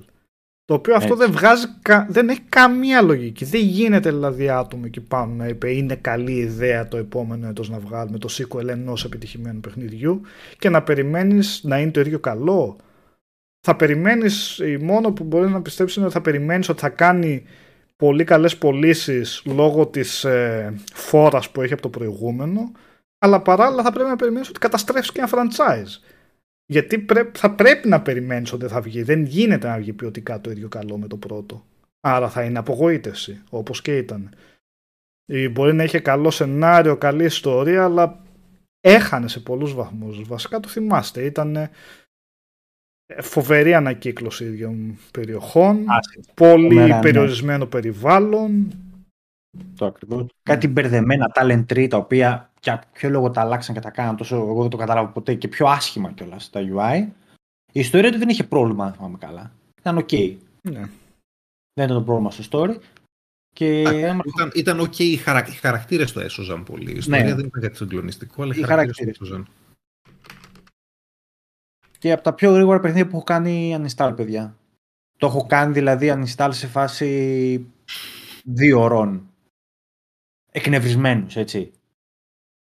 Γιατί τα έχω παίξει πολύ κοντά, ρε παιδί μου, αυτά τα δύο μεταξύ τους. Δεν το παίξα τον Dragon Age όταν βγήκε το πρώτο. Τα έχω παίξει δίπλα-δίπλα. Έχω τελειώσει το έπος με το expansion και μπαίνω αυτό και λέω δεν γίνεται. Λέω, αυτό τι, λες και το έφτιαξε indie ομάδα είναι.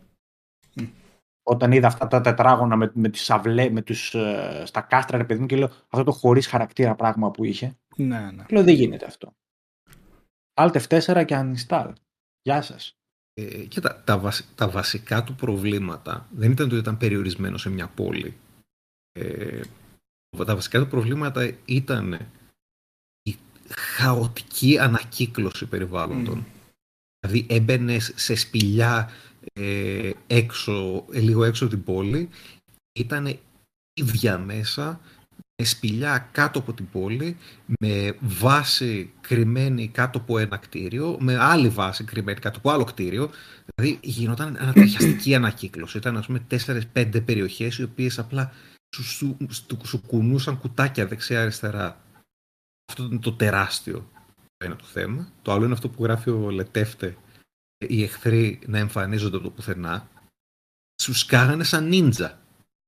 Δηλαδή προχωρούσες μέσα στην πόλη το βράδυ, στην πέφτανε μομπάκια και σκάγανε σαν νίντζα ας πούμε, από πάνω, στον αέρα ας πούμε, ή απλά εμφανίζονταν μπροστά, κάνανε ένα Μήπως Του ήταν teleport. ninja. όχι, δεν ήταν. Οκ. με το που τους καθάριζες, το παιχνίδι μετά σου έβγαζε και δεύτερο wave. Και τρίτο wave κάποιες φορές. Γιατί έτσι. Γιατί ε, το παιχνίδι ξέρουμε ότι δεν έχει αρκετό υλικό, οπότε θα μεγαλώνουμε την κάθε μάχη τεχνητά, απλά ε, εμφανίζοντας ας πούμε έξτρα εχθρούς από το πουθενά. Έτσι, for the fun of it. Αυτά ήταν, εντάξει, τραγελαφικά πράγματα να βλέπεις σε τίτλο της Bioware. Για όλα, εδώ, εδώ, ξεκάθαρα εδώ, δεν είναι δηλαδή όπως το Anthem, ας πούμε, που λες έχουν περάσει και χρόνια και έχει αλλάξει Bioware. Αυτό το ξέρουμε ότι έφταιγε η EA. Ε, έδωσε παραγγελία, ναι, εντάξει. Ναι, ναι. Ε, ήταν η EA να βγάλει ε, ένα παιχνίδι εκείνη τη χρονιά και δεν μπορούσε να το βγάλει από δεν θυμάμαι ποια ομάδα, τι έπαιζε ακριβώς. Και ανάγκασε την Bioware ε, να, ότι χρειαζόμαστε ένα παιχνίδι για το roster μας, χρειάζεται το, το cash flow και το cash projection της εταιρεία και όλα αυτά, χρειάζεται να βγει ένα παιχνίδι μέχρι τότε. Έχετε 10 μήνες να βγάλετε τίτλο. Για τίτλο ο οποίος ήταν προγραμματισμένος ας πούμε, να χρειαστεί 2 με 3 χρόνια. Το Dragon Age 2. Και όπως λέει και ο Λετεύτε χαρακτηριστικά εδώ, λέει και οι σπηλιές, βασικά, ε, συνεχίζει κάτω, βασικά μία ήταν η σπηλιά. Ε, αυτό. ακριβώς. ναι. Είναι κρίμα Ε, γιατί έχει ωραίους χαρακτήρες μέσα. δεν, δεν τους βγήκε, δεν γινόταν να τους βγει όμως αυτό το πράγμα. Ήταν ε, φοβερά λάθος αυτό. Αλλά συνεχίζουμε παρακάτω, αν δεν έχετε κάτι να προσθέσετε για τον Dragon Age. Πού βρισκόμαστε, τι έχουμε δει. ε, βασικά Έχουμε τι κοιτάμε μιλήσει τώρα, αρκετά Γιώργο για το Halo Infinite στην αρχή και μετά για Ναι. το θέμα της συνδρομητικής του πλαίσιου. Δεν έχει πολλή ώρα βασικά που έχουμε ξεκινήσει το Να. ουσιαστικά το Και αφιέρωμα. πώς τα πηγαίνετε αλφαβητικά, ημερομηνίες. Ε, ημερομηνίες, αλλά αναλόγως αν ταιριάξει. Λέμε και. Ναι, ναι. Είπαμε δηλαδή πριν μιλήσαμε για, για το Final Fantasy 14 και πήγαμε στο Anthem ως καταλαβαίνεις. Μια εταιρεία το στήριξε το παιχνίδι, η άλλη όχι, το Ναι. έκαψε. Ε, και συνεχίζουμε και θα πάμε αυτό χρονολογικά έρχεται αλλά κολλάει με το, επό, με το μεθεπόμενο είναι το Resident Evil 6 και εδώ πέρα έρχεται το άλλο που είπαμε απογοητεύσεις φυσικά το θέμα της ημέρας όχι απογοητεύσεις βάσει οικονομικών αποτελεσμάτων γιατί αν ήταν έτσι όχι απογοήτευση υπερεπιτυχία είναι το Resident Evil 6 είναι το δεύτερο παιχνίδι των Resident Evil με τις μεγαλύτερες υψηλότερες πωλήσεις. Ε, Είναι το 11,5 πρώτο. εκατομμύρια. Ε; Δεν είναι το πρώτο, νομίζω το πρώτο. Όχι, το είχε πρώτο βγει. δεν θυμάμαι ποιο είναι, αλλά δεν είναι το πρώτο. Ε, είναι το δεύτερο. Ε, το πρώτο και δεν είναι το Resident Evil το 4. Το πρώτο ποιο είναι; Ε, και το θα Το με κάνεις να πέρα, πω να... το Γιατί πρώτο. είναι και το θέμα ότι έχει, υπάρχει επίσημη λίστα με πωλήσεις από την Capcom ε, για τα... Δες αν μπορείς λίγο Αλέξανδρο. Ναι, αυτό ψάχνω. Ε, ή το δεύτερο, εν πάση περιπτώσει είναι ένα... Το, Πέντε. ή το πιο επιτυχημένο είναι το δεύτερο, το 5. Ορίστε. Έλα, ρε, το Οπότε, περίμενα. ναι, είναι υ- υπερεπιτυχία. Παρ' όλα αυτά, είναι ένα απογοητευτικότατο παιχνίδι. Γιατί, γιατί το 5 ήδη ήταν ένα πολύ καλό παιχνίδι, αλλά πλέον δεν ήταν Resident Evil. Είχε χάσει πολύ την ταυτότητά του, είχε ξεφύγει πολύ και από το 4. Συζητάμε όσο θέλετε για το τι είναι Resident Evil και τι όχι. Αλλά το 5 σίγουρα δεν ήταν. Το 4 ήταν για μένα. Το 6 η Capcom θεώρησε ότι η σωστή συνταγή είναι να δώσει ακόμα πολύ μεγαλύτερο budget και να κάνει ένα blockbuster παιχνίδι από χώρο survival. Να σας από πω λίγο, survival συγγνώμη που χώρο. διακόπτω, Νικόλα. Φυσικά, Συγγνώμη που ναι. διακόπτω. Επειδή έχουμε μια είδηση η οποία είναι από τον Αύγουστο του 2021. Ναι. Ό,τι πιο πρόσφατο υπάρχει δηλαδή. Και έχει το Resident Evil 7 είναι πρώτο με 9,8 εκατομμύρια. Το 2 με 8,6. Το Master Hunter World είναι πρώτο, αλλά μιλάμε για τα Resident Evil τώρα, έτσι. Τα επίσημα της Capcom είναι Ναι, αυτά, ναι, ναι. που τα είχε βγάλει τον Αύγουστο. Λοιπόν, το 7 είναι πρώτο σε πωλήσεις με 9,8. Συνολικά, lifetime, έτσι, είναι αυτές οι πωλήσεις. Το 2 είναι με 8,6.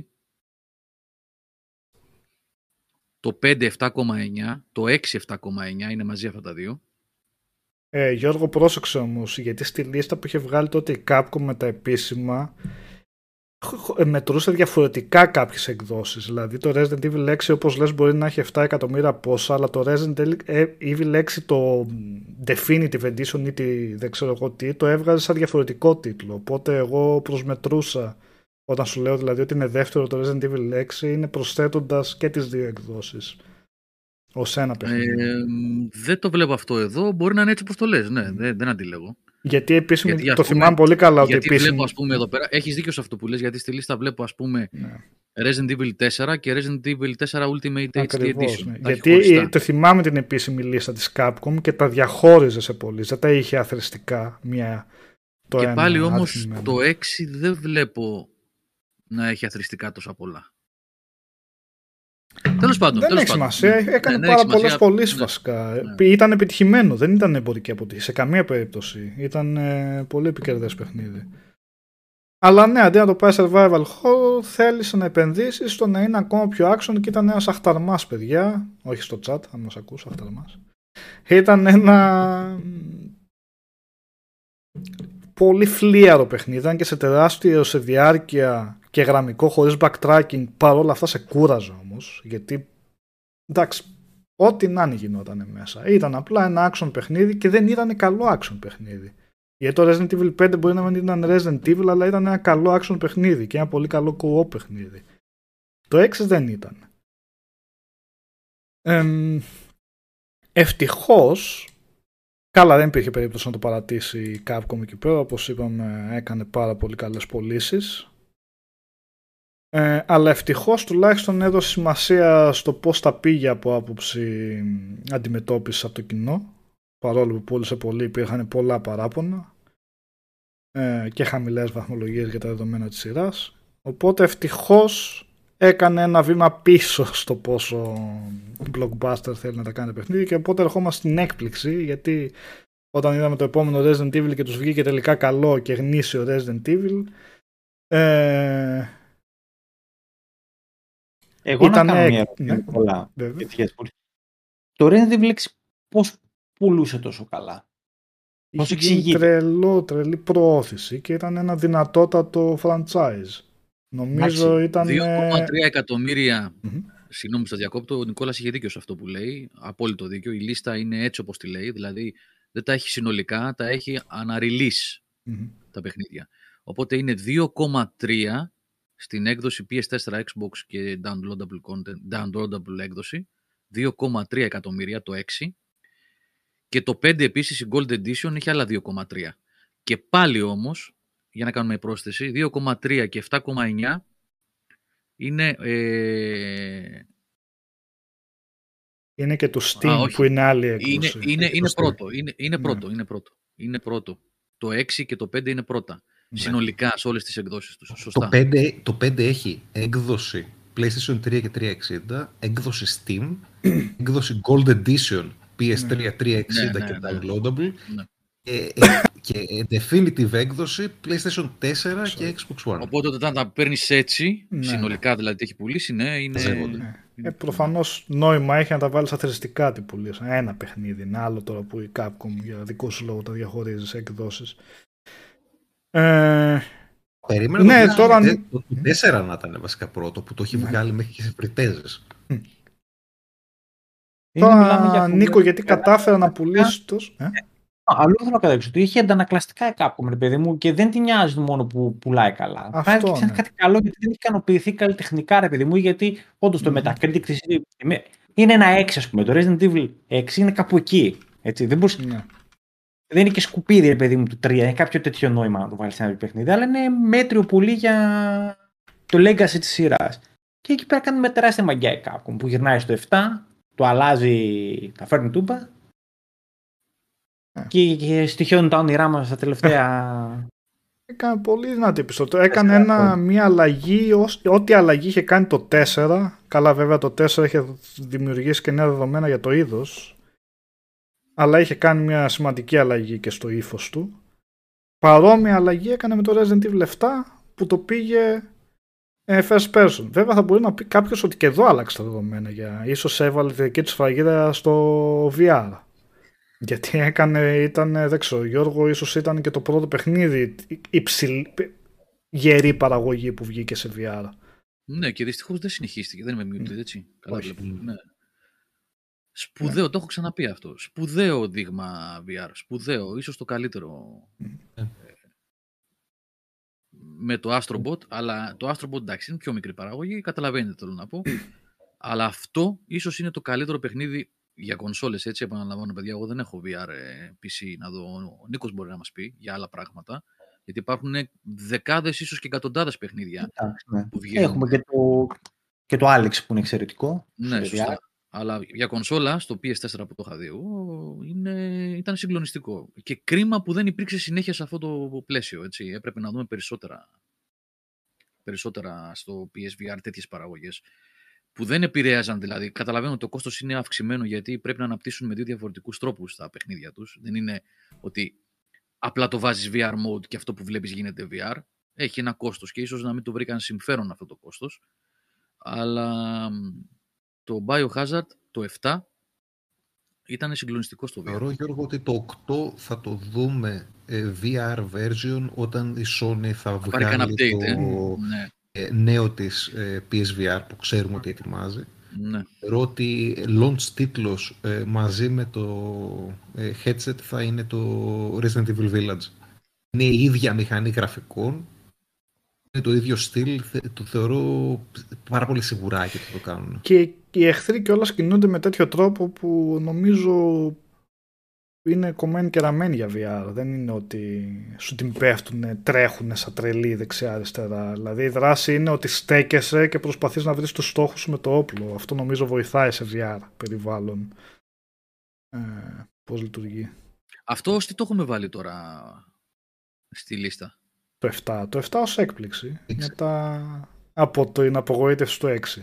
Α, γιατί ήταν και first person και ο κόσμος δεν πίστευε και πάρα πολύ, έτσι υπήρχαν... Γιατί το 6 ήταν μάπα, οπότε λες τώρα τι γίνεται εδώ πέρα. Χώρια που το 7 ανακοινώθηκε και για VR, οπότε λες τώρα τη ρίχνουν. Τις... Ήταν λίγο Ναι, σωστά, περίεργο σωστά, το να σωστά. βλέπεις ένα παιχνίδι ότι Ναι. βγαίνει ξαφνικά για μια νέα τεχνολογία, λες οκ, τώρα πάνε να κάνουν ένα Fable Legends φάση εδώ πέρα που είχε ό,τι τους κατέβει ας πούμε για το Kinect, κάτι αντίστοιχο για το VR. Τελικά τους βγήκε πάρα πολύ καλό και για τα δύο. Ε, κάποιος μπήκε και το μετάνιωσε. Οπ, ξαναμπήκε. Όχι, Μου φίλοι, δεν είναι. ξαναβγήκε. Ναι, δεν ξέρω. Ε, και μετά το 8 βέβαια, εντάξει, δεν χρειάζεται να πούμε για το 8, ε, γνωστά. Ο- Και μετά, αν θέλετε να συνεχίσουμε, αν δεν θέλετε να πούμε κάτι για Πάμε. προσθέσετε κάτι. Ε, είναι το Assassin's Creed 3. Ε, και μιλάμε για απογοήτευση μετά από το Assassin's Creed 3. Ε, δεν μπορώ να μιλήσω για απογοητεύσεις. Δεν μ' αρέσαν ιδιαίτερα. Το Black Flag μ' άρεσε, το Unity όχι ιδιαίτερα, αλλά είναι λίγο εκεί πέρα η Ubisoft έχει αρχίσει με αιτήσεις κυκλοφορίες και αυτά, λίγο πολύ να ξέρεις να περιμένεις και δεν μπορείς να τα πεις απογοητεύσεις όταν δεν σου αρέσαν, γιατί ε, έχει πάρει τη ρότα της στη Modern, στο, στο νέο της πλέον πρόσωπο που έχει η Ubisoft, που δεν έχει καμία σχέση με το παλιό. Το Assassin's Creed 3 Οι λοιπόν... αιτήσεις- Μμ. Οι αιτήσεις κυκλοφορίε είχαν ήδη ξεκινήσει από το Brotherhood. Λοιπόν, Ναι, έτσι, ναι, δεν ναι, ήταν ναι. η πήγε εκεί. Ετήσια κυκλοφορία το Brotherhood, ετήσια το Revelations και ετήσια το 3 Ναι, ναι. και το Unity και το 4 και το Unity και το Syndicate.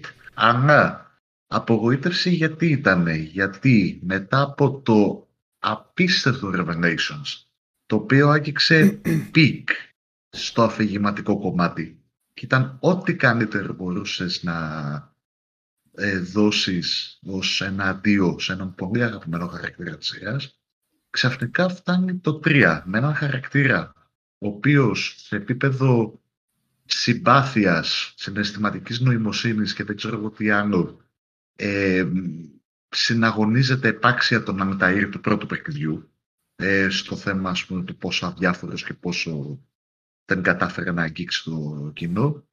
Ε, είναι ένα παιχνίδι το οποίο είναι καθαρά fan letter στην Αμερική και στην Αμερικανική Επανάσταση και προσπαθεί να πετάξει τα στοιχεία μέσα του Νόρ, τα οποία δεν, εν τέλει δεν καταλήγουν να κάνουν αυτό το κλικ που θέλαμε και είναι και ένας και είναι και το πρώτο παιχνίδι που ξεκινάει να πει ένα lore, να, να, να αφηγηθεί δηλαδή μια ιστορία ε, αλλάζοντας άρδιν όσα είχαμε, θεωρούσαμε δεδομένα μέχρι και το Revelations ως προς πού πάμε στο Modern Day ως προς τι θα γίνει με τον Desmond αν θα τα καταφέρει στην αποστολή του κλπ. Και, και, και έκτοτε ε, ξεκίνησε κατρακύνα και σε αυτό το κομμάτι. Δηλαδή το χάσανε πάρα πολύ.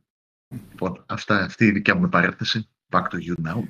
Και πέρα από αυτά, Κώστα ερχόταν νέο στο νέο αριθμημένο Assassin's Creed μετά το 2. Και αυτό σήμαινε συν της άλλης ότι ήταν το νέο μεγάλο βήμα της σειράς. Γιατί το Revelations και το Brotherhood ήταν απλά εξέλιξη της ιστορίας του Έτσιο. Το 3 ερχόταν σαν το κανονικό sequel με νέα τεχνολογία, νέα χρονική περίοδο, υποσχόταν δηλαδή πολλά. Στη τεχνολογία ποτέ δεν είχε θέμα η Ubisoft, αλλά στα υπόλοιπα παρέμεινε στη σκιά της, ε, της ε, Ιταλίας της αναγέννησης. Δεν μπορούσε να έρθει ως κατάλληλο χρονική περίοδος για να το αντισταθμίσει αυτό. Συν όλα τα υπόλοιπα βέβαια που είπες ε, Κώστα. Το μόνο που θυμάμαι να μου αρέσει από το παιχνίδι είναι το πώς αποδώσαν ε, το πιο ανοιχτό περιβάλλον του δάσους με τα χιόνια που ήταν πολύ όμορφο, που σκαρφάλουν στα δέντρα, είχε αυτή την ελευθερία. Από εκεί και πέρα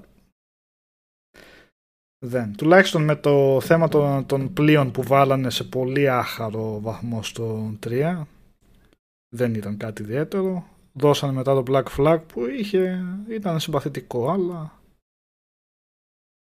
πλέον είχε πάρει την κατιούσα για μένα αυτή η σειρά. Σε σχέση με το τι ενθουσιασμό προκαλούσαν τα προηγούμενα όταν βγαίνανε. Ε, πάμε στο επόμενο. Ή Αλέξανδρε. Ε, ήθελα να πω γι' αυτό. Α, ναι. Ε, όχι, δεν μπορώ να πάρω θέση για το παιχνίδι. Ξέρετε, δεν τα παίζω τα Assassin's εγώ, με κουράζουν πάρα πολύ. Αλλά ε, ως παρατηρητής δηλαδή, το θυμάμαι πάρα πολύ καλά, ότι ήταν το πρώτο απογοητευτικό Assassin's Creed αυτό. Μμμ. Γιατί δηλαδή προϋπήρχε, μπορεί να υπήρχαν ξέρω εγώ, ε, ups and downs που λένε, δηλαδή λίγο καλύτερα παιχνίδια, λίγο χαμηλότερης ποιότητας ή οτιδήποτε άλλο. Αλλά πάντα ήταν σε ένα πολύ καλό επίπεδο και είχε, είχαν τε- καταπληκτικό όνομα, τα αγαπούσε ο κόσμος. Από το 3 ήταν που άρχισε να υπάρχει αυτός Κορεσμός. έτσι. ο διαχωρισμός θα έλεγα. Δηλαδή ότι σε, κα- κα- πάντα θα υπάρχουν κάποιοι που τους αρέσουν τα Assassin's Creed, ακόμα και αν λέγεται αυτό Valhalla ή Odyssey, ασχέτως αν πολλοί λένε ότι είναι πολύ κουραστικά, πολύ βαρετά κτλ. Όμως ο διαχωρισμός του φανατικού κοινού που έλεγε ότι από εδώ και πέρα αυτό μου αρέσει, αυτό δεν μου αρέσει, έτσι, ήταν από το 3 και μετά. Μέχρι και το 3 θυμάμαι ότι ήταν λίγο ε, κατά γενική ομολογία όλοι αγαπούσαν τα Assassin's Creed. Εδώ ξεκίνησε λίγο το πρόβλημα.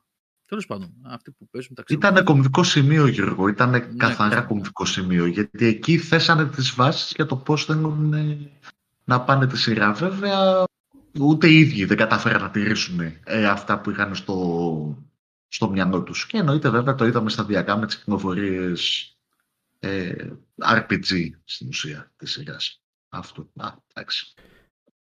Προσωπικά εγώ νομίζω το peak της σειράς έγινε με το 2. Ήταν ε, εξαιρετική εξέλιξη σε σχέση με το 1. Φοβεροί χαρακτήρες μέσα. ε, φοβερό σενάριο, ίντριγκα, συνωμοσίες. Τέλος πάντων, πάμε στο Τώρα, επόμενο. Ναι. Ε, το 2 γιατί. ο- Τώρα εντάξει, ήταν, θα, δεν θα μην κατανοήσουμε να κάνουμε συζήτηση για ίση, αλλά το 2 απλά γιατί ήταν ένα πολύ βελτιωμένο παιχνίδι σε σχέση Ναι. με το 1. Αυτό. Γι' αυτό ίσως έχει μείνει κάπου στη, στη συνείδηση και τη μνήμη του κοινού. Όχι όμως ότι ήταν το peak της σειράς το 2. Ε, Α, προσωπική εντάξει, άποψη, γι' από- αυτό το είπα, Κώστα. Εντάξει, ναι. Αυτό τέλος, ναι, δεν, δεν τσακωνόμαστε. Και καλύτερα βασικά να αλλάξουμε και κουβέντα, να μην το κάνουμε ίση συζήτηση. Έχουμε και πολλά ενδιαφέροντα παιχνίδια στην λίστα. Οπότε πάμε σε μια άλλη συνηθισμένη απογοήτευση όταν αναφερόμαστε σε τέτοιες στο Dead Space 3 ε, πάλι ατυχής περίπτωση ε, από, από την EA κυρίως η Έλα, Visceral Games το είχε το ταλέντο η EA όμως για κάποιο λόγο ένα survival horror παιχνίδι που είναι νης είδος θέλησε να το προωθήσει σαν το νέο blockbuster παιχνίδι που θα έχει μια ευρεία αποδοχή. Οπότε έχοντας πουλήσει αρκετά εκατομμύρια το Dead Space 3 και πάλι θεωρήθηκε εμπορική επιτυχία. Απογοήτευση βέβαια δεν είναι γι' αυτό. Το ότι δεν είναι η απογοήτευση επειδή η EA θεώρησε ότι ήταν εμπορική αποτυχία. και μπορεί όντως να ήταν. Ε, μπορεί να έπεσε τρελό budget και να μην τα πήρε πίσω λεφτά. Δεν έχει σημασία. Το Dead Space 3 όμως έχασε την, ε, τον χαρακτήρα που είχαν τα προηγούμενα δύο. Κυρίως το πρώτο. Ε, το είχα πει εγώ και παλιότερα βασικά. Ε, αρχικά το Dead Space 2 μου άρεσε περισσότερο από το 1, αλλά παίζοντας το 3 με έκανε να νιώσω ότι τελικά το 1 ήταν αυτό που μου άρεσε περισσότερο από όλα. γιατί με έκανε να εκτιμήσω ακόμα περισσότερα τα θετικά στοιχεία που είχε το 1 και λίγο τα είχαν αφαιρέσει από το 2 παρόλο που παρέμενε horror και είχε το στοιχείο της απομόνωσης. Στο 3 λοιπόν επιχείρησαν να βάλουν co-op στοιχεία, βάλανε co-op στοιχεία, το είχαμε παίξει με τον Νίκο co-op ε, σε co-op είναι ωραίο παιχνίδι, okay, είναι ευχάριστο, δεν είναι το Dead Space που γνωρίζουμε, είχε πολλή ανακύκλωση σε διάφορες αποστολές που ήταν μόνο για co-op, ήταν λίγο ψέμα, απλά έβλεπες τα assets να τα ξαναβάζουν με διαφορετικό τρόπο. Και τα κουεστάκια να βρεις κάτω τις ε, ναι. συνταγές. Είχε είναι πολύ έντονα τα microtransactions, ναι, είχε μάχες εναντίον ανθρώπων που ήταν αδιάφορες και παροχημένες. Ναι, Νίκο, πες βασικά. Είχε ωραίο crafting. Ναι, ναι είχε ωραίο crafting. Ε, δεν ήταν ότι ήταν κακό παιχνίδι, ότι είπαμε και βαρεθήκαμε καθώς το παίζαμε, ήταν ότι δεν ήταν πλέον Dead Space όσο θέλαμε εμείς, ρε παιδί. Ναι, δεν είναι όσο... απογοήτευση από την άποψη ότι ήταν κακό παιχνίδι, αλλά ναι παίρνεις σε ένα, σε ένα πλαίσιο και σε ένα concept ότι είσαι Dead Space. Κουβαλάς, ρε παιδί μου, ένα Dead Space από πίσω σου. Δεν α, είναι ένα σε αυτό φώτο στυλό, θα πεις σαν ένα συμπαθητικό καλό action co-op game. Mm. Γι' αυτό για το φίλο που ρώτησε. Ναι. Σίγουρα το cop του το πόντους, γιατί περνάει πολύ πιο ναι. εύκολα η ώρα, ρε παιδί μου. Και εντυπωσιακό ναι. οπτικά, εντυπωσιακό ηχητικά, αλλά κάτι έχανε πολύ σημαντικό. Και βέβαια μετά, αν θέλετε το πάμε και σαν απογοήτευση από τη Visceral που απογοήτευση από το που πήγε, που οδηγήθηκε το στούντιο, ένα πολύ ταλαντούχο στούντιο με το Battlefield Hardline που ήταν το τελευταίο της. Αλλά εκείνο δεν ήταν απογοήτευση από την άποψη ότι κανείς δεν περίμενε κάτι από αυτό το παιχνίδι. Αυτό ακριβώς. Ναι. Παρά μόνο στο που οδηγήθηκε η εταιρεία που μετά βέβαια Έκλεισε νομίζω μετά το Hardline. Ε... Γιώργο, Αλέξανδρε, Κώστα, ξέρω αν θέλετε να πείτε κάτι γι' αυτό ή πάμε στο επόμενο.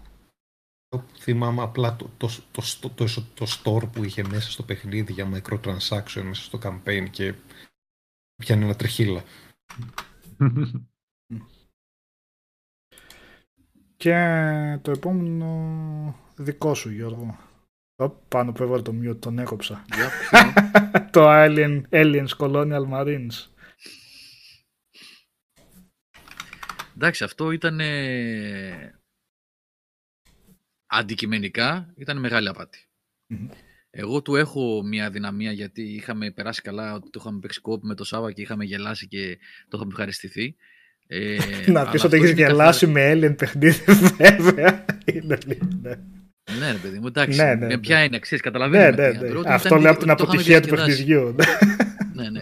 Αλλά από το ότι πέρασα καλά στο κοπ, γιατί έτσι ξέρω εγώ, γιατί το είδαμε λίγο πιο ελαφριά και δεν μας ενόχλησαν τα προβλήματα από την πραγματικότητα του παιχνιδιού, απέχουν παρασάγκας. Έτσι. Το παιχνίδι είχε τεράστια προβλήματα, δεν ήταν πρώτα απ' όλα ε, κλασική περίπτωση απάτης από την Gearbox, έτσι, απάτης κανονικής, δηλαδή ε, και οικονομική στα λεφτά που είχε πάρει από τη Sega και marketing απάτης. Άλλο έδειχναν στα demos ε, άλλα πράγματα ψεύτικα pre-rendered, αλλιώς ήταν το παιχνίδι όταν κυκλοφόρησε.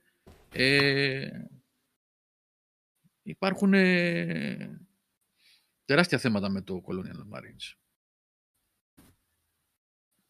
Και είναι από τις περιπτώσεις που ε, σπήλωσε το όνομά του Pitchford της Gearbox. Δηλαδή, του έχει χρεωθεί μαζί με άλλα, του έχει χρεωθεί και αυτό. Ότι αυτός πούλησε τα παραμύθια, αυτός έφαγε λεφτά και πολλά ακόμα. Ήταν από τις περιπτώσεις αυτές που τις καραμπινάτες, δηλαδή περίπτωση Watch Dogs που άλλο τρέιλερ βλέπουμε, άλλο τελικά είναι το παιχνίδι. Ε, τέτοια, τέτοια, τέτοιο πράγμα ήταν. Βεντζέτα λέει το είχε κερδίσει σε διαγωνισμό τότε. από ναι, εντάξει, δεν είναι ότι δεν παίζεται ρε παιδάκι. ναι, ένα FPS είναι εντάξει που Okay.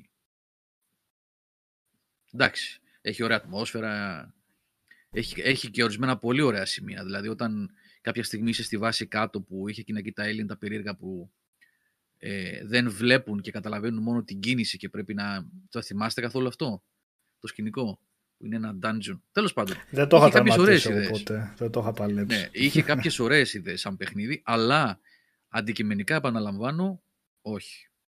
Και εκτός αυτό, αν ήταν καλό παιχνίδι ή όχι, μεγάλη απάτη ε, σε ό,τι έχει να κάνει με το επικοινωνιακό τους. Πολλά ψέματα, πολλά ψέματα. Αυτό τι άλλο να πεις για το Colonial Marines. Τι άλλο. Αλλά περνάμε στην έκπληξη, στο ίδιο franchise, όχι ίδια χρονιά βέβαια, αργότερα, με το Alien, ε, Alien Isolation, το οποίο βγήκε από την ε, Creative Assembly, Assembly και έκπληξη επειδή η Creative Assembly είναι μια εταιρεία που φτιάχνει hardcore RTS, τα Total War. Έχει βέβαια προσπαθήσει και σε άλλα είδη, δεν τις βγαίναν όμως, το Alien Isolation της βγήκε και ήταν ε, λίγο παραγνωρισμένο δυστυχώς γιατί είναι ένα... ήταν πιστότατο στην πρώτη ταινία. Πετύχανε φοβερά την αισθητική της αυτό το low-fi της πρώτης ταινίας. Ε, αποδώσανε εξαιρετικά σε αντίθεση με τα aliens του Colonial Marines που ήταν οι καρικατούρες και του πρόσφατου του Fireteam πώς λέγεται που και εκείνοι οι καρικατούρες το Alien Isolation είχε ένα alien απέναντί σου και ένιωθες αυτό το πόσο ευάλωτη είναι η χαρακτήρας η πρωταγωνίστρια, ένιωθες το Όμως πόσο την έχετε προσέξει τόση ώρα αδίστακτος. ή δεν, δεν έχει πει κανένας τίποτα. Όχι, ναι. Πώς, γιατί δεν έχετε πει τίποτα τόση ώρα; Δεν την έχω δει. Μπράβο, Box Square. ναι. Πώς και δεν Κοίτα, έχει πει ναι. κανένας τίποτα τόση. Δεν φαίνεται, είναι μικρή, μικρό το παράθυρο. Ναι. Ναι, γι' αυτό. Ωραίος. Ε, ναι, απέδιδε φοβερά το Alien σαν μια αδυσόπιτη έτσι ένα on έτσι, αυτό το εξωγήινο on που δεν, δεν σταματάει πουθενά που θα ο κυνηγός αυτό. Ε, με Ακριβώς. πάρα πολύ καλή AI. Μπορεί να έχει tricks, μπορεί να έχει τέτοια. Όλες οι AI έχουν, μπορεί να, έχουν συχνά τέτοια τρικάκια για να λειτουργούν ε, να δίνουν την ψευδέστηση. Δεν έχει καμία σημασία. Η AI του Alien σε αυτό το παιχνίδι λειτουργούσε πάρα πολύ ωραία και οργανικά στο χώρο που ήταν ε, για να, και με random εμ, συμπεριφορές ε, για το πού θα βρεθεί μπροστά σου, πώς θα σε προσεγγίσει. Ένα, ναι, ένα εξαιρετικό παιχνίδι. Εμ, Ναι. Και συνεχίζουμε τώρα εδώ, δεν ξέρω πώς θα διαφωνήσουν, πώς ή όχι. Δεν έχει σημασία, έχω προσθέσει το God of War Ascension. Όχι Δικό επειδή είναι σας. κακό, παι- πώς; Δικό σας λέω, σας αφήνω Ναι. να το... Όχι επειδή είναι κακό παιχνίδι και αυτό, έτσι, σε καμία περίπτωση. Ε, Σάντα Μόνικα γενικά είναι εγγύηση. Απλά εγώ θυμάμαι παίζοντάς το το παιχνίδι να λέω, να σκέφτομαι πρώτον δεν είχα καταλάβει χρονικά που στέκεται. Το σενάριο δηλαδή μου φαινόταν εντελώς εκτός και δεν έδινε κάτι. Δεύτερον ήταν το παιχνίδι που κατάφερα να με κάνει να νιώσω ότι τα God of War το σύστημα μάχης τους ε, είναι κουρασμένο πλέον και μάλλον θα πρέπει να δούμε μια ανανέωση.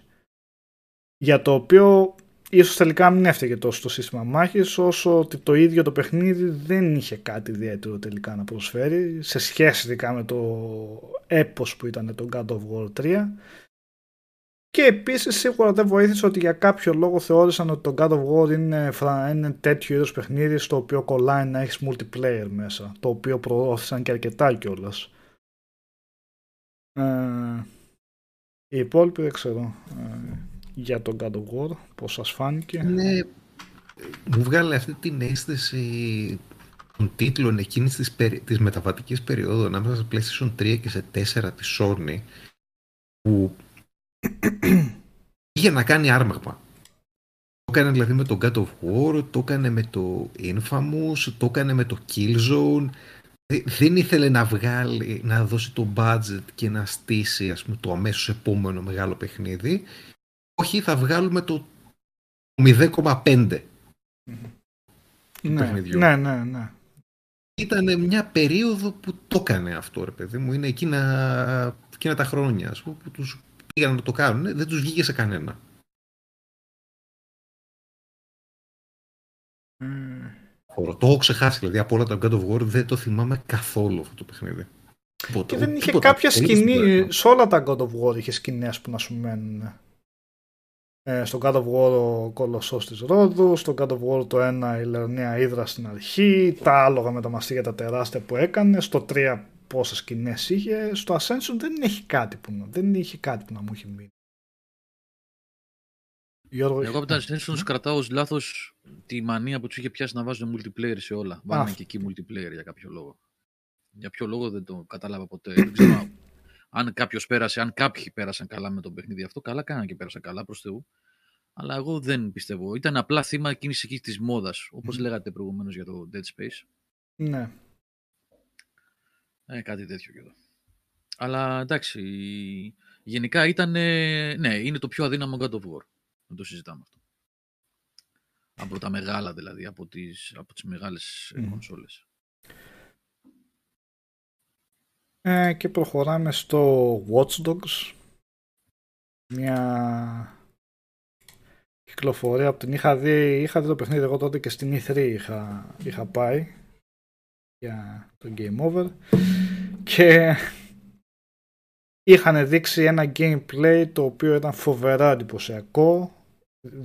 Έχτιζε μια ατμόσφαιρα οργανική έτσι πολύ εντυπωσιακή. Βγαίνοντας στο παιχνίδι όμως δεν ήταν ακριβώς έτσι. Ήταν ε, αρκετά απλό και επαναλαμβανόμενο σε περιεχόμενο. Ήταν στη σκιά των... Ε; Ήταν μικρό καλά ήταν το ναι. Πολλά, πολλά λόγια, παχιά, αλλά okay, ήταν ένα καλό παιχνίδι απλά, έτσι, χωρίς να... Βλέποντάς το εγώ τότε, έλεγα: Okay, η Rockstar βρήκε τον μάστορά της, έναν δυνατό ανταγωνιστή. Δεν, όχι, σε καμία περίπτωση. Το, το θέμα είναι ότι το πρόδισαν σαν κάτι τέτοιο και βγήκε κάτι πολύ πιο απλό, ρε παιδί μου, σχέση με... Εκεί ναι. ήταν η, η, το όλο τρίκ, ρε παιδί μου, της υπόθεσης ήταν ότι φταίμε εμείς τώρα σαν δέκτες, νομίζω όλα αυτή ήταν η ατμόσφαιρα τότε. Περιμέναμε έναν κόσμο κανονικά οργανωτή κόσμο. Ήμασταν εκεί τότε, Νίκο, ακόμα που δεν ήμασταν ίσως τόσο ψημένοι με το τι δείχνουν σε βίντεο και τι παίρνουμε τελικά. Πλέον νομίζω έχουμε μάθει πιο πολύ στον εντυπωσιασμό των gameplay βίντεο και να, και να μπορούμε να φιλτράρουμε το τι βλέπουμε και να λέμε ναι, ok, κάποιο που δείχνουν μάλλον δεν θα είναι έτσι στο gameplay τελικά. Τα δείχνουν έτσι εντυπωσιακά, αλλά θυμάμαι ας πούμε σε ένα Metal Gear νομίζω ήταν που είχε βγει και online τμήμα του που είχαν σημείο ομάδες αντίπαλες που ο ένας είχε πάρει ο... Όπα, sorry, όμοιρο έναν και σημάδευε τους άλλους και άλλοι ήταν όχι τι να κάνουμε τώρα, πώς θα κάνουμε αυτό το hostage situation που σε κανονικό παιχνίδι πάρω τους όλους κάτω πιο hostage και πιο τέτοιο. Ε, κάποια τέτοια στοιχεία πλέον ίσως τα φιλτράρουν περισσότερο. Τότε ακόμα ίσως ήμασταν σε φάση που τι gameplay μας δείξαν εδώ φαίνεται απίστευτο μόνο που ναι όσα έδειχνε εκεί μέσα μπορούσε να τα κάνει στο παιχνίδι αλλά ήταν τόσο άρτια σκηνοθετημένα που δεν βγαίνουν ποτέ έτσι μέσα στο παιχνίδι. Ε, Ακριβώς αυτό. ναι. ναι. Ποτ πουρί των καλύτερων στιγμών. ναι. που έπρεπε να σου κάτσουν πολύ ιδανικά για να τα ζήσει όλα αυτά και δεν τα ζούσε ποτέ. Ναι, ναι, ναι. Αυτό, ναι. Οπότε δεν ήταν αυτό πάλι κακό παιχνίδι, ήταν λίγο μέχρι, παιδί μου, τελικά το... Ναι. Ήταν ανάλατη το φα, ήταν ανάλατη. Κάπως έτσι, ναι. Αυτό είναι το πρόβλημα με το Watch Dogs. Ε... Καλά το Watch Γιώργο έκλεισε και έβαλες mute. Συγγνώμη, ναι. παιδιά. Ναι. Ε, το Watch Dogs ε, είχε παρουσιαστεί λίγο πολύ από την Ubisoft, δηλαδή το vibe που υπήρχε γύρω από το, από το Watch Dogs ήταν ότι είναι μεσίας, έτσι, δεύτερα παρουσία. Ε. Mm-hmm. Μην τα ξεχνάμε αυτά. Okay. Έτσι, το vibe που υπήρχε γύρω από το Watch Dogs που είχε καλλιεργήσει η Ubisoft ήταν next level. Εδώ θα δείτε τώρα πώς θα είναι τα ναι. παιχνίδια στο μέλλον. Βασικά το είδαμε πώς θα αναπτυχθεί στο μέλλον. Όλα σούπα και όλα open world είναι της Ubisoft, αλλά δεν εννοούσαν αυτό. Έτσι. Ε, όπως είχαν προμοτάρει το Assassin's Creed το πρώτο, που εκεί όμως όντως κάνανε ένα, ναι. ένα απίστευτο ναι. πράγμα στο τεχνολογικά. Ναι. Ε, και προχωράμε στο Castlevania Lords of Shadow 2 το οποίο ήρθε από μια από τη, η Mercury Steam προφανώς έκανε το πρώτο, έκανε και το sequel. Το Men πρώτο, το Lost of Shadow ήρθε ως μια έκπληξη ουσιαστικά. Ήταν... ε, Δεν είχε κάνει κάτι ιδιαίτερο, να θυμάμαι καλά, πριν αυτή η εταιρεία. Δεν είχε κάνει, πώς το λέγανε, το Clive Barker's Jericho, δεν ήταν το δικό της. Νομίζω. Ε, Παλιό. πώς; Πότε είναι το Clive Barker Jericho? Πιο πριν. Ε, μ, κάτσε τώρα. Του 6. 7. Πότε είναι; Αυτά. Ε, θα πω για να μην λέω χαζομάρες τώρα. Ναι, είχε το Jericho του 7 και μετά έβγαλε το Lords of Shadow. Επομένως από το Jericho το οποίο ήταν μια μάπα βασικά. Όχι απλά. Ε; Όχι απλά μάπα, ήταν. ναι. Στα να πάνε. Βγάλαν το Lords of Shadow με μια, ένα ιστορικό franchise στα Castlevania και καταφέραν και βγάλαν ένα παιχνίδι με φοβερή τεχνολογία, πανέμορφο οπτικά, τεράστια διάρκεια, με γραμμικές πίστες, το οποίο μόνο στο θετικό το λέω, τεράστια διάρκεια και γραμμικές πίστες και, πολύ ποικιλ... και τρελή ποικιλία σε σκηνικά. Πολλά bosses, πολλούς εχθρούς. Ε, οπότε αναβιώσαν ε, και φέρανε σε 3D πλήρες 3D περιβάλλον το Castlevania με το καλύτερο δυνατό τρόπο και στεκόναν άνετα απέναντι από God of War γιατί ήταν παρόμοιας, πολύ παρόμοιας φιλοσοφίας, ίδιο είδος. Ε, μετά έβγαλε το 2 στη μοντέρνα εποχή και δεν τους κάθισε καθόλου καλά. Το σκηνικό της σύγχρονης ε, πόλης σχεδόν cyber, cyberpunk σε σημεία δεν δεν είχε σε καμία περίπτωση την ίδια έρλη που είχαν τα γοτικά σκηνικά. Είχε κάτι εμβόλυμα stealth στοιχεία που για ποιο λόγο να βάλεις stealth στοιχεία, μόνο αυτοί το ξέρανε. Και γενικά έτσι ήταν ένα πολύ... Μμ; Ε, ποντικός γινόσουν. Τι γινόσουν. Κάτι τέτοιο γινόσουν. Μάλλον ποντικός, ναι, ένα κουλό. Ποντικός ήταν μέσα από τις τρύπες. Ναι, Δεν θυμάμαι. ναι. το πρωτοβουλίο στο μυαλό μου Γινό, τώρα. ναι, Ήταν ναι, μια πρέπει. Ναι. τραγωδία σκέτη ήταν αυτό το πράγμα. ναι. Ήταν πουθενά. Το περιμέναμε πώς και πώς λόγω του πρώτου το πόσο εντυπωσιακό ήταν, δεν τους βγήκε. Ευτυχώς βέβαια παρέμεινε η Mercury Steam. Στο έφερε και στη Προ- σύγχρονη εποχή κιόλας. Ε, και πάρα πολύ άτσαλα. Δηλαδή ήσουν σε medieval fantasy, ας πούμε, και ξαφνικά βρέθηκε σε, Ναι, ναι. σε, συμ- σε τελείως σημερινό σκηνικό και σε βιομηχανικά περιβάλλοντα ας πούμε, και αποθήκες που όλοι. Αυτό το, το, το επαναλαμβανόμενο σύγχαμα ας πούμε, που έχουμε δει σε τόσα και τόσα πολλά παιχνίδια, αυτές τις βιομηχανικές αποθήκες. Το ανάθεμα τη στιγμή που κάποιος τη σχεδίασε και τι έβαλε σε παιχνίδι και αποφάσισαν Ναι. τόσοι developers ότι ναι, είναι πολύ καλή ιδέα να υπάρχει level εκεί. Και πολύ εύκολη ιδέα να υλοποιηθεί έτσι. Έγκλημα σκέτο. Ε, Πάντως και εγώ συμφωνώ, όχι ότι ήταν, ε, δεν ήταν χωρίς καλές στιγμές στο παιχνίδι, έτσι και η μάχη ήταν ωραία. Ε. Απλά το μπάζ που έκανε δεν ήταν αντάξιο με το πρώτο. Εκεί, εκεί Πολύ έγινε υπόβαση, αυτό, ναι. η- η απογοήτευση. Ότι δεν, είναι- αυτό που είπαν τα παιδιά, δεν έδεσε η ατμόσφαιρά του καλά με το μοντέρνο. Ήταν άτσαλο. Νομίζω εκεί πέρα ήταν το, Ναι. το κύριο πρόβλημα. Ευτυχώς ξαναβρήκε το κάλεσμά της η Mercury Steam μετά με τα Metroid. Πρόσφατα βέβαια με το Metroid Dread που βγήκε πάρα πολύ καλό. Ε, και συνεχίζουμε πάμε, πού είμαστε, στο 2014 με το Thief. Ε, μια άλλη ιστορική σειρά επανέρχεται, μια σειρά η οποία έκανε με το πρώτο Thief Deadly Shadows ε, ή το, οπ, ο υπότιτλος έτσι είναι. Το πρώτο Thief εν πάση περιπτώσει, το παλιό έκανε κάποια βήματα μπροστά για τα stealth παιχνίδια first person κιόλας ε, εξαιρετικά stealth παιχνίδια τα πρώτα. Ε, και το παναφέρει η Eidos και μάλιστα από μια εταιρεία που πριν είχε φέρει το Human Revolution η Eidos Montreal. Οπότε περιμέναμε πολλά και από αυτό. Ε, first person πάλι αλλά κάπου στη στροφή τους έφαγε το Dishonored γιατί ήταν πολύ παρόμοια η φιλοσοφία τους.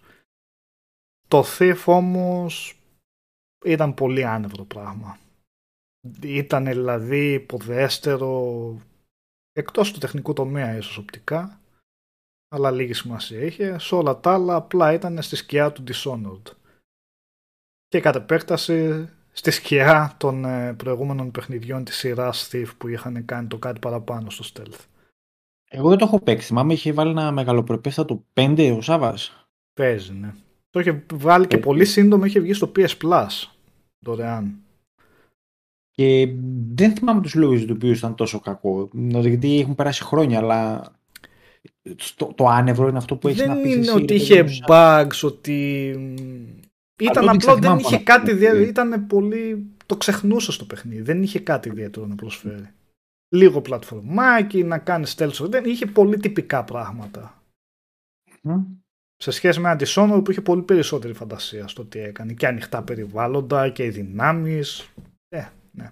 Ε, ναι. Ναι, εντάξει. Luke Stam Καταλαβαίνω. ήταν τη Eidos Montreal αυτό, που είχε κάνει το Human Revolution πιο πριν. Οπότε αυτό ήταν ε, διπλή απογοήτευση και επειδή ήταν ένα franchise το οποίο δεν το τίμησε όπως έπρεπε και επειδή ήταν από μια εταιρεία την οποία περιμέναμε περισσότερα. Ε, και συνεχίζουμε Γιώργο, Destiny. Δεν Είχε ασχοληθεί περισσότερο με... Το Θάνο πρέπει να φωνάξουμε. Ναι. Τι, τι να πω. Αλλά να εξηγήσεις γιατί είναι. Ε, Πού Destiny πήγαν τα- εννοείται αναφέρουμε είναι ένα παιχνίδι το οποίο είχε εξέλιξη συνεχείως gas που ήταν. Ε, εμείς φυσικά το βάλαμε εδώ στην πρώτη την βανίλια έκδοση. Νίκο. Γιατί περιμέναμε και τι, Ή το και τι υποβρύχιο πιάνανε έκδοση. τα παιδιά, ρε παιδί μου. Πάντα εκεί, σε αυτό το πρίσμα θα εξεταστεί, έτσι. 100 εκατομμύρια budget διαφημιστικό. Τι έγινε. Ε, το Destiny στην αρχή του όπως πρωτοκυκλοφόρησε μπορείς να το πεις απογοήτευση. Ναι. Μπορείς να το πεις απογοήτευση επίσης βάσει του επικοινωνιακού κομματιού και των όσων έλεγε η Bungie και η Activision τότε για το τι ακριβώς θα τι ακριβώς ετοίμαζαν, τι θα ήταν και αυτό λίγο πολύ ως Δευτέρα παρουσία είχε παρουσιαστεί ο Μεσσίας του gaming σε πολύ μεγάλο βαθμό. Το Destiny βέβαια εξελίχθηκε σε ένα πάρα πολύ καλό παιχνίδι μέσα στα χρόνια, έτσι, να είμαστε δίκαιοι. Δεν ξέρω σε τι κατάσταση είναι τώρα. Έχω να παίξω καιρό. Έχω να παίξω ένα-ενάμιση χρόνο περίπου. Αλλά μέχρι πριν από 1,5 χρόνο που έπαιζα πολύ, το 2 βεβαίως, έτσι, μιλάμε για το 2 τώρα. Αλλά ας το δούμε δηλαδή σαν ένα, σαν ένα ενιαίο πράγμα που απλά εξελίχθηκε μέσα στα χρόνια. Ε, το Destiny μέχρι το Taken King δεν ήταν καλό. Είχε έλλειψη σε περιεχόμενο, είχε επαναλαμβανόμενες αποστολές, που τις έχει και τώρα τις επαναλαμβανόμενες αποστολές προς Θεού. Ένα τύπου MMO παιχνίδι είναι, αλλά θέλω να πω, ε, είχε λίγα πράγματα. Τα οποία βέβαια χτίστηκαν και βελτιώθηκαν μετά το Taken King. Έγινε ένα πάρα πολύ καλό παιχνίδι. Και όπως και το Destiny 2 έγινε πάρα πολύ καλό μετά το... Αχ, Ε, θα μαλώσει θέλω να ο κάτσω. ο Θάνος τώρα. μ- Ε, μια ερώτηση έχω εδώ πέρα. Λέγεται το, το expansion που το ανέβασε πολύ. Ναι, Νίκο, πες. Ε, Πώς κατάφερε όμω το Destiny να κρατήσει το, το ρυθμό του, ρε παιδί μου; Γιατί, οκ. Και το Anthem θα μπορούσε να έχει μια πορεία σαν το Destiny βάζοντας σιγά σιγά. Όχι. Πού ήταν, είναι- πού ήταν καμία- η διαφορά. Και Ναι, το είναι- Destiny επι- επέπλευε. επέπλευσε. Πρώτα απ' όλα, η σημαντικότερη διαφορά και η προφανής είναι ότι υποστηρίχτηκε πολύ δυνατά. Okay. Από την Bungie πρωτίστως βεβαίως ως developer και από την Activision μετά ως χρηματοδότης από πίσω. Πέσανε πολλά λεφτά. Η EA έβγαλε την πρίζα γρήγορα. Με το που είδε Ήταν η EA και το έβγαλε την πρώτο, πρίζα. ε. Πώς; Για το πρώτο. Ποιο ήταν; Το πρώτο. Ήταν ναι. και το Το πρώτο πρώτο. παιχνίδι σε τέτοιο στυλ. Δεν είχαμε Ναι, ξαναδεί Α, κάτι. ναι. Μ, ναι. Οπότε μάζεψε πολύ περισσότερο κόσμο εξ Είναι και αρχής. αυτό. Πριν, Ε, Ήταν το πριν κάτι κάνει νέο. Ναι. όλο το, όλο το είδος, ας πούμε, ε, από άλλους κλόνους, ε, όπως το Division, ας πούμε, και μετά. Και ήρθε με κεκτημένη ταχύτητα που ήταν η Bungie, η Bungie των Halo, έτσι. Δηλαδή δεν ήταν αστεία πράγματα. Αν πεις και στην περίπτωση του Anthem η Bioware ήταν, δεν ήταν κανένα στούντιο της ΟΚΑΣ. Απλά η Bioware Ε, πιο πριν τα είχε μεγέθη- βγάλει το Andromeda ενώ η Bungie είχε βγάλει το Halo Reach. Οπότε ήταν, ε, ναι. η- Αλλά ναι, έχεις δίκιο βέβαια για τα μεγέθη προφανώς, σαν ονόματα οι εταιρείες. Ναι, και Εγώ βεβαίως το το λέω δεύτερο ότι που είναι, ήταν κάτι καινούργιο, παιδιά. ήταν κάτι φρέσκο, ολόφρεσκο. ήταν, ήταν παιδιά. Και επίσης πρέπει να πούμε, το έγραψε με πρόλαβε ο ε, Νικολάσιμος στο chat, ότι ε, το Destiny, παιδιά, έχει καταπληκτικό gameplay. Καταπληκτικό gameplay. Δηλαδή, όλο αυτό το πράγμα που βλέπαμε στο Halo, ένα κλικ επάνω.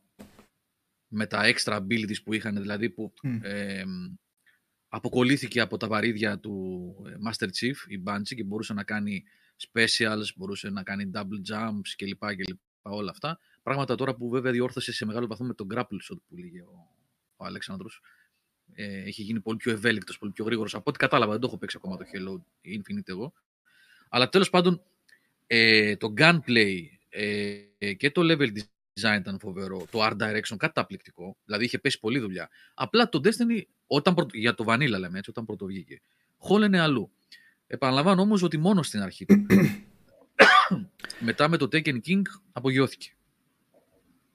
Ε, Τώρα, η τι ιστορία κράτη σήμερα. παραμένει χάλια ως σενάριο, ρε παιδί μου. Σχέτως αν υπάρχει πολύ καλό lore από πίσω. Ναι, Αλλά δεν, στην δεν. gameplay Έπρεπε να είναι, πηγαίνει εντάξει, έξω να δεν διαβάζεις ναι, στο site, να πηγαίνεις να. Παιδιά, γίνεται χαμός αυτή τη στιγμή πάνω με την βροχή. Δεν ξέρω τι παίζει τώρα πάλι σήμερα. Ναι.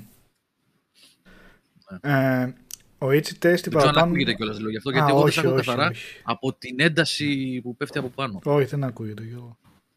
Μην ανησυχείς. Ο Ichi Tasty από πάνω ανέφερε από το, μια που είμαστε στο 14 το Drive Club ως, αποτυχ, ως απογοήτευση. Εγώ δεν είχα επαφή, δεν ξέρω αν θεωρείται απογοήτευση από όσους το παίξανε. Εγώ νιώθω ότι γενικά όσοι το παίξαν το θεωρούσαν καλό racing, καλό που το online. Δεν ξέρω, Γιώργο νομίζω είχες παίξει στην αρχή ή Αλέξο, δεν ξέρω ποιος το παίξατε. Αλλά δεν είχα αυτή την εντύπωση ότι ήταν ε, Ποιο λες Νίκη, Το συγγνώμη, Drive σε- Club. Ποιο είπες; Drive Club. Α, είχα παίξει πολύ Drive. Ναι, πολύ καλό παιχνίδι ήταν. Μμ. Δυστυχώς, ξέρεις τι, Στην αρχική του έκδοση είχε πάρα Στην πολλά αρχική του προβλήματα. έκδοση είχε και αυτό τα προβλήματα του Destiny. Λίγο περιεχόμενο, ναι. το, social, το social κομμάτι το οποίο επίσης είχε πλασ- πλασαριστεί, συγγνώμη, είχε πλασαριστεί ως πολύ δυνατό χαρακτηριστικό και κύριο χαρακτηριστικό. Μμμ. Γι' αυτό λέγεται και Drive Club, έτσι. Ότι φτιάχνεις το social club σου και μπαίνεις με την παρέα σου και κάνεις αγώνες και οι πόντι μοιράζονται μεταξύ της ομάδος του καθενός. Ήταν στο προσκήνιο η φάση με τα clubs και με, το, με την ομαδικότητα. Αυτά δεν δούλευαν καλά στην αρχή. Και έχασε και αυτό από την ταχύτητα του κεκτημένη, δηλαδή που είχε αποκτήσει από την πρόθεση της Sony. Ε, από ένα πολύ καλό στούντιο, έτσι, που είχε δώσει καλά παιχνίδια. Τα Motorstorm. Είχε δηλαδή καλό Μμμ, προηγούμενο. Η Evolution. Ναι. Η Evolution, η οποία έκλεισε βεβαίως, έτσι. Και κάποια στελέχη της τώρα δουλεύουν στην Codemasters. Πολύ κρίμα για το Motorstorm που δεν συνέχισε αυτό. Ήταν ε, φοβερά Ε, διασκεδαστικό κάνανε μια franchise. προσπάθεια παρόμοια με το... Όταν πρωτοπήγαν στην Codemasters, πώς λέγανε εκείνο εκεί το, το πολύχρωμο που δεν πήγε καλά, το online που ήταν κυρίως. Πώς το λέγανε, μπορεί να θυμηθεί κανείς στο chat που θυμάται; Το crew. Μπάγια. Ε, δεν βλέπω Όχι, να... όχι. Μπορεί να το Α. γράψουν τα παιδιά. Όχι, όχι, όχι, όχι τον Μπάχα. Ένα... Fuel. Καλά, αυτό παίζει να ήταν Όχι, και πιο Ubisoft. πρόσφατο. Πρόσφατο είναι. Πριν τρία-τέσσερα χρόνια πίσω είναι αυτό. Δεν είναι πολύ παλιό. Είναι, κλείνει η Evolution, τους προσλαμβάνει Bl- τους όχι περισσότερους Blair. οι Codemasters. Όχι το Blair. Το, Το Blair, Blair ήταν της Bizarre. Από, την, Ναι. από τις Bizarre Creations. Άλλο πράγμα. On Rush. Τον Rush, μπράβο ρε Αυτό, παιδιά, ε. ευχαριστώ. Ναι, τον Rush. Ναι.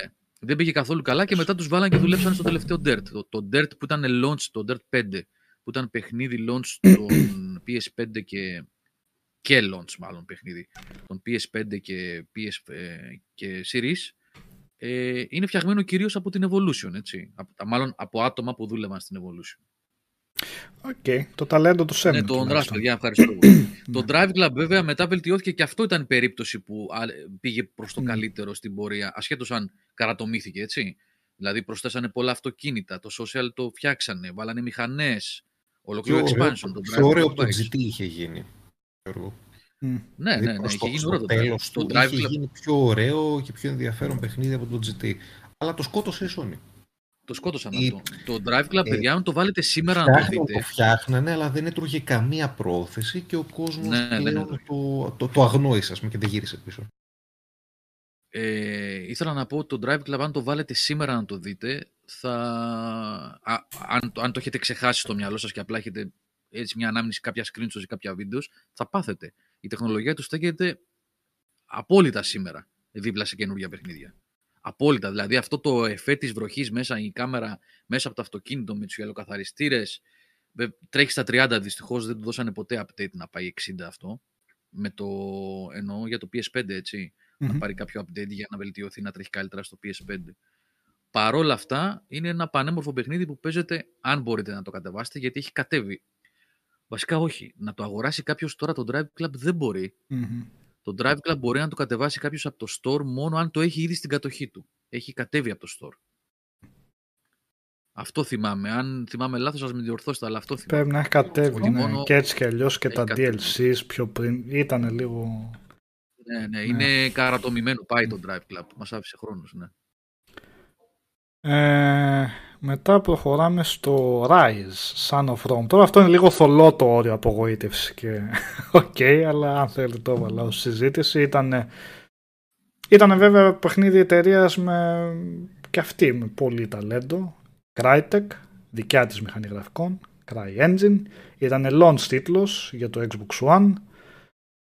Ε, δυστυχώς και αυτό έχει πέρασει από πολλά προβλήματα στην ανάπτυξη. Αρχικά θα θυμάστε όσοι θυμάστε ήταν για το Kinect και είχαν δείξει και υλικό από το Kinect το πώς το παίζεται εκεί πέρα.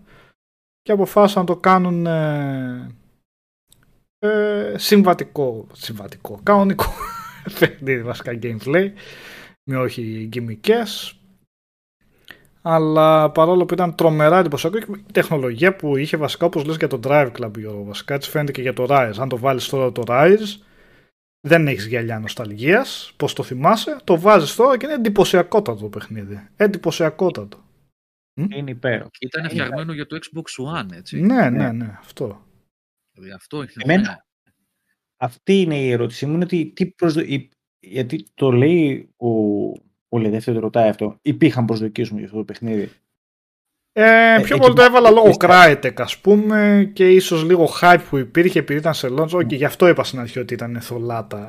Δεν είναι και η πιο έτσι ξεκάθαρη και το έβαλα χάρη συζήτησης έτσι αλλά το προσπερνάμε άμα θέλετε. Η αλήθεια είναι ότι μπορεί να πει και κάποιος εντάξει δεν περίμενε και ήταν ένα τίποτα.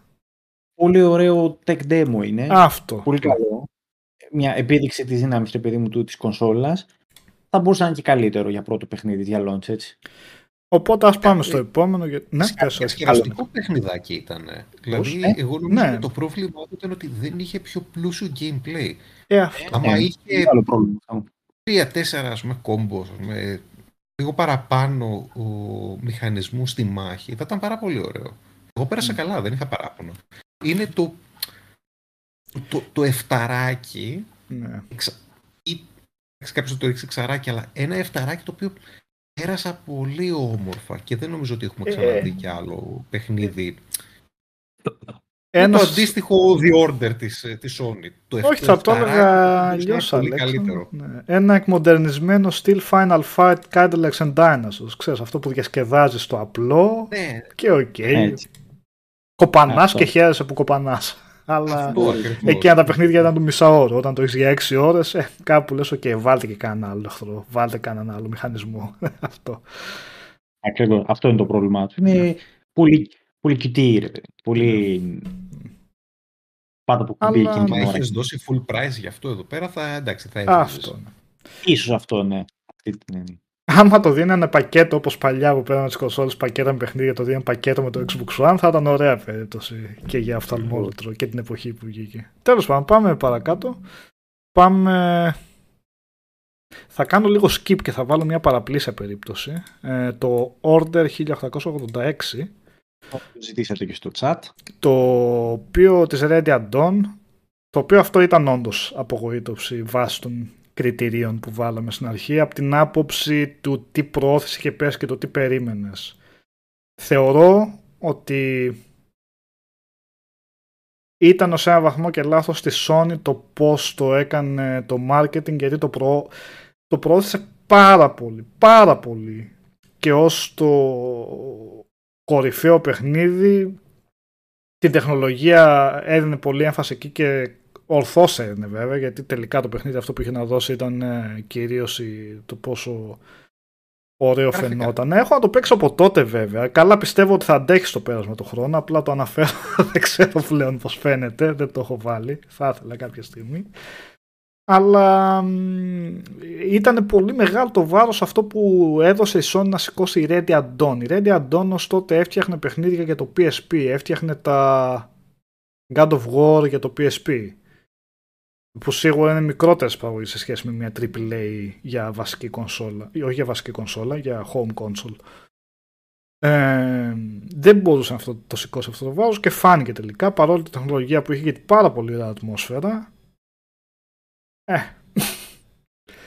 το παιχνίδι γινόταν κουραστικό, ήταν πολύ μικρό σε διάρκεια, πολύ αργές στιγμές. Ναι δεν πήγε πουθενά. Δηλαδή είχες ένα τόσο ωραίο concept, ας Ναι. πούμε, στημένο σε lore από πίσω, αλλά εν τέλει δεν γίνεται τίποτα. Ναι. Δηλαδή, Τα λέγαμε με τον φτάνεις- Γιώργο φτάνεις τους στο προάλλες. τέλος μέχρι να εμφανιστούν τα supernatural στοιχεία Αυτό. και εμφανίζονται για απειροελάχιστο χρόνο και τελειώνει το παιχνίδι. Αυτό λέγαμε με τον Γιώργο Αλέξανδρο ότι είχε μια καλή βάση. Το παιχνίδι θα μπορούσε να εξελιχθεί πολύ καλά, αλλά μόνο του δεν στέκεται. Μόνο του είναι νέα- μια εισαγωγή σε ένα σύμπαν που φαίνεται Μμμ. ελκυστικό. Και θα μπορούσε αν έβγαινε ένα άλλο order και όντως το εξελίσσαν να λες ok και το πρώτο ήταν καλό, καλύτερο από ό,τι ήταν να το είχε στο μυαλό σου γιατί σε, σου έκανε την εισαγωγή σε αυτό το σύμπαν. Αλλά δυστυχώς έμεινε μόνο του και. Ναι, δεν ήταν. ε, Κάποιος έπεσε. Όλα καλά. όλα καλά. αν, Ωραία. ε, αν υπάρχει ένα παιχνίδι που εμένα με στεναχωρεί που πήγε έτσι, α, α, έμεινε- έμεινε δηλαδή ανεκμετάλλευτο και δεν προχώρησε σε κάτι περισσότερο, είναι αυτό. Μμμ. Δηλαδή το σύμπαν που φτιάξανε, αυτό το steampunk, εναλλακτικό σύμπαν όπου στη δεκαετία, ας πούμε, του... Ποια δεκαετία, συγγνώμη, στον ε, 19ο αιώνα ε, χρησιμοποιούσαν αυτού του ύπου είδους τα όπλα και ήταν και καλά... Ε, τώρα θα το πω αυτό, έχουν περάσει πολλά χρόνια, μην πείτε πάλι για spoiler, γιατί... καμιά φορά Έλα, μπερδεύω περίμενε, ότι το είναι έχω spoiler έτοιμο. και τι- Θα βάλω το, την ταμπέλα του spoiler εδώ πέρα. Οπότε Και όσο τι υπάρχει όχι. αυτή, πες ό,τι θέλεις. Ναι. ορίστε, Θα την πω κάτι έβαλα. λοιπόν για Ναι. το...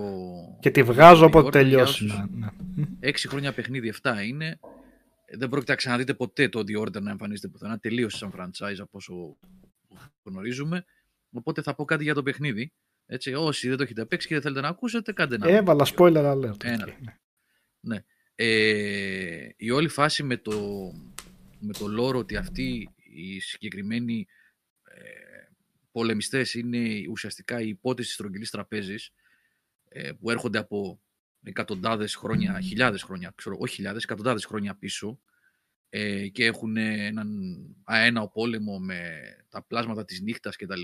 Γενικά, καλά και η τεχνολογία που είπαν τα παιδιά προηγουμένως. Η τεχνολογία ήταν ταβανιασμένη για την εποχή για το PS4 και ακόμα και σήμερα αν το βάλεις παθαίνεις με το order, με την τεχνολογία του. Κρίμα έμεινε ανεκμετάλλευτο. Και στο gameplay, ε, το gameplay ήταν καλό το gameplay, ενώ στο game design, δηλαδή τα boss fights ήταν 2-3 και ήταν τα Ε, ίδια. πα- Και Το QT θυμάστε; δεν είχε κάτι. Ναι. Και QTEs, ναι. Ε, δηλαδή, μια καταπληκτική ιδέα που υλοποιήθηκε ένα, μέχρι ενός βαθμού όπως έπρεπε. Α, Μετά, δυστυχώς, έμεινε. Κρίμα, εγώ θα ήθελα να δω συνέχεια από αυτό. Και Ναι. όπως είπε ο Νικόλας, τελειώνει νωρίς και τελειώνει παπ, μαχαίρι, έτσι. Με cliffhanger ότι... Δεν έχει είναι το αυτό επόμενο τελές. παιχνίδι. Όχι, ναι, ακριβώς. Ναι. Ναι, ναι. Ε, στο επόμενο. Κάτσε να βγάλουμε το spoiler που το έβαλα. Ναι. Ε, περί... Η περίπτωση του Evolve. Ε, τι προσδοκίες έχει ο καθένας δεν ξέρω γι' αυτό. Αλλά διαφημιζόταν τότε το Evolve από τη 2K Games και από την ίδια την Turtle Rock, Turtle Rock Studios που είχε φέρει τα Καλά, Left 4 εδώ. Dead πιο πριν ως το next big thing στα online παιχνίδια, στα competitive.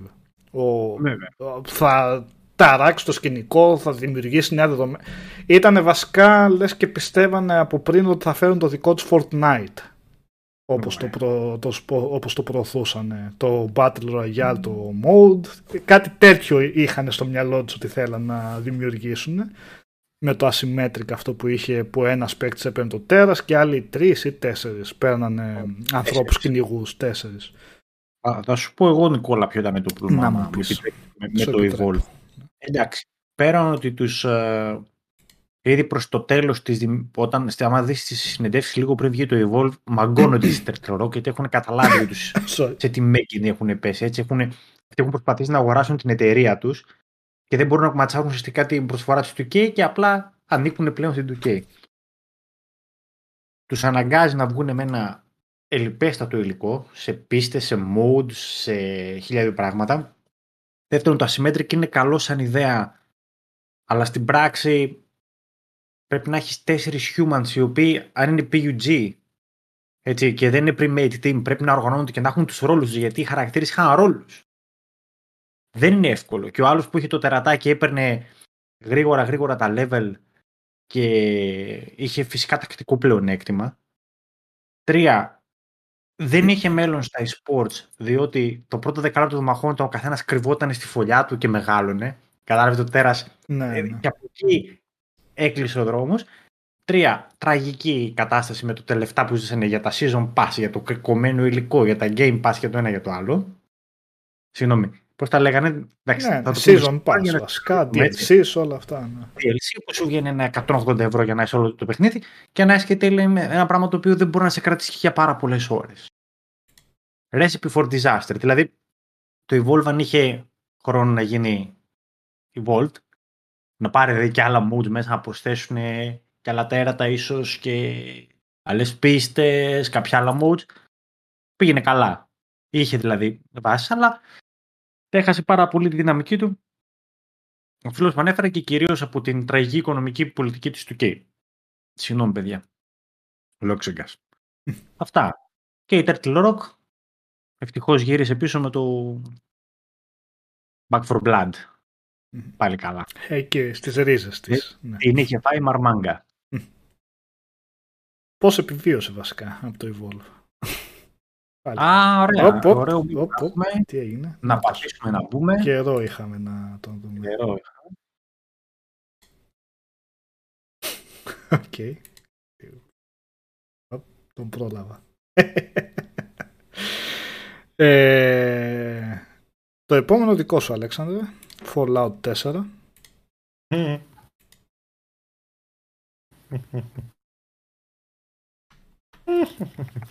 Έχω μεγάλο μίσος για αυτό το παιχνίδι, παιδιά.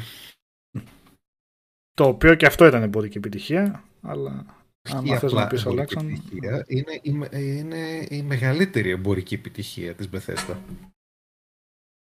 Ναι.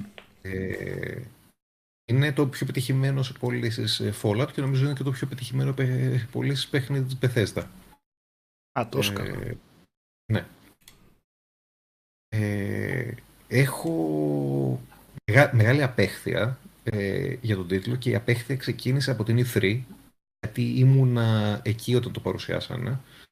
Ε, ήμουνα στο Contact Theater όταν ανέβηκε ο Todd ε, πάνω στη σκηνή ε, στα 5 μέτρα ας πούμε, απόσταση και μου ξεκινάει, να, μου- ε, ξεκινάει δηλαδή την κουβέντα λέγοντας ε, let's be honest, ας είμαστε ειλικρινείς, η βία έχει πλάκα.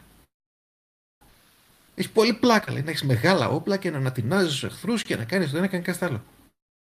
Και λέω, είναι δυνατόν, λέω. Ξεκι... Μιλάμε, μιλάμε για ένα franchise το οποίο ξεκίνησε για ένα τε, τελείως αντιπολεμικό με, βαθ- με βαθιά νοήματα ε, για την ε, κατάσταση της ανθρωπότητας σενάριο και quests να κάνουν υπερανάλυση ε, πάνω σε ένα σώρο σοβαρά ζητήματα και εσύ πας να μου πουλήσεις το καινούριο του κεφάλαιο με την ατάκα violence is funny και ότι θα σας φέρουμε νέα πιο μεγάλα όπλα για να κάνετε τέτοια εμένα με, με σκότωσε από εκείνη τη στιγμή Ε, κατάλαβες Ναι, που το πήγαινε εκνεύρισε, βασικά. γιατί λες, ναι. ε, ναι, κα- ναι, ναι, εντάξει, δηλαδή λες, όχι ρε φίλε, δεν είναι αυτό το Fallout. Βγάλε ό,τι θέλεις, μην το λες Fallout. Δηλαδή δεν γίνεται να το κάνεις αυτό το πράγμα. Δεν με νοιάζει το ότι ε, πολλοί κόσμος διασκέδασε. Εκτός ως παιχνίδι μπορεί κο- πάρα πολλοί κόσμος να διασκέδασε. Κο- Πολλοί κόσμος διασκέδασε με το ο, ε, εκβιασμένο Minecraft που έχουν χώσει μέσα. Όσο κι αν ε, είναι απαράδεκτο αυτό το πράγμα πάλι για το δεδομένο της σειράς. Σε Fallout 4. Δεν γίνεται ε, σε όλα τα παιχνίδια της σειράς το Power Armor να είναι το Holy Grail σου, το παιχνίδι που ψάχνεις, να, το armor που ψάχνεις να βρεις σε όλο το χάρτη, που θα το βρεις στο τέλος ας πούμε και θα είναι το game changer και εδώ να κάνεις συλλογή. Στις πρώτες ώρες του παιχνιδιού ας πούμε να έχεις βρει Power Armor και μετά να κάνεις συλλογή και να τις βάφεις ας πούμε, και ροζ και να κολλάς και stickers πάνω. Στο μισάωρο παίρνει. Ναι, μου είχε κάνει πολύ Ναι, εντύπωση δηλαδή. αυτό όταν το είχε δώσει τόσο νωρί. Και έλεγα τι έγινε. Ναι. Έγινα ο πει στο μισάωρο, τι συμβαίνει εδώ πέρα. Με έχασε το παιχνίδι. Ε, ναι, ναι, ναι. Ε, το, το πήραν όλο αυτό το πράγμα και απλά κάνανε run, run wild. Δηλαδή, το κάνανε. Παιδική χαρά, ρε παιδί μου, σε post-nuclear σκηνικό. Το οποίο, άμα το δεις εκτός του σύμπαντος, ε, ε, μπορείς να περάσεις πάρα πολύ καλά, δηλαδή, μπορείς να γελάσεις, να, να σπάσεις πλάκα.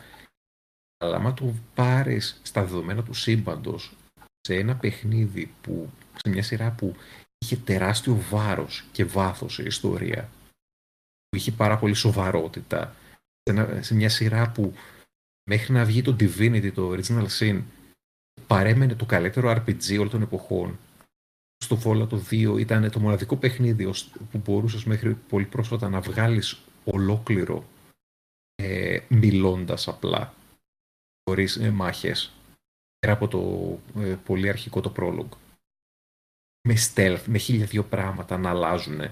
Δηλαδή ένα από τα βαθύτερα role-playing παιχνίδια ξαφνικά να βλέπεις το, franchise να, να του κολλάει το νούμερο 4 να γίνεται κάτι τελείως άλλο στο DNA όχι με την εξέλιξη του παιχνιδιού ένα άλλο παιχνίδι.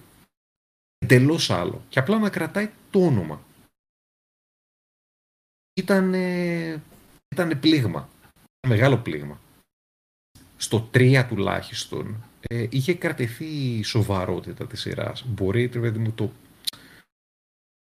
άλλη να ξέφευγες από εκεί πέρα που είχε στηθεί, αλλά ήταν ένα καλό παιχνίδι και υπήρχε και μια σοβαρότητα.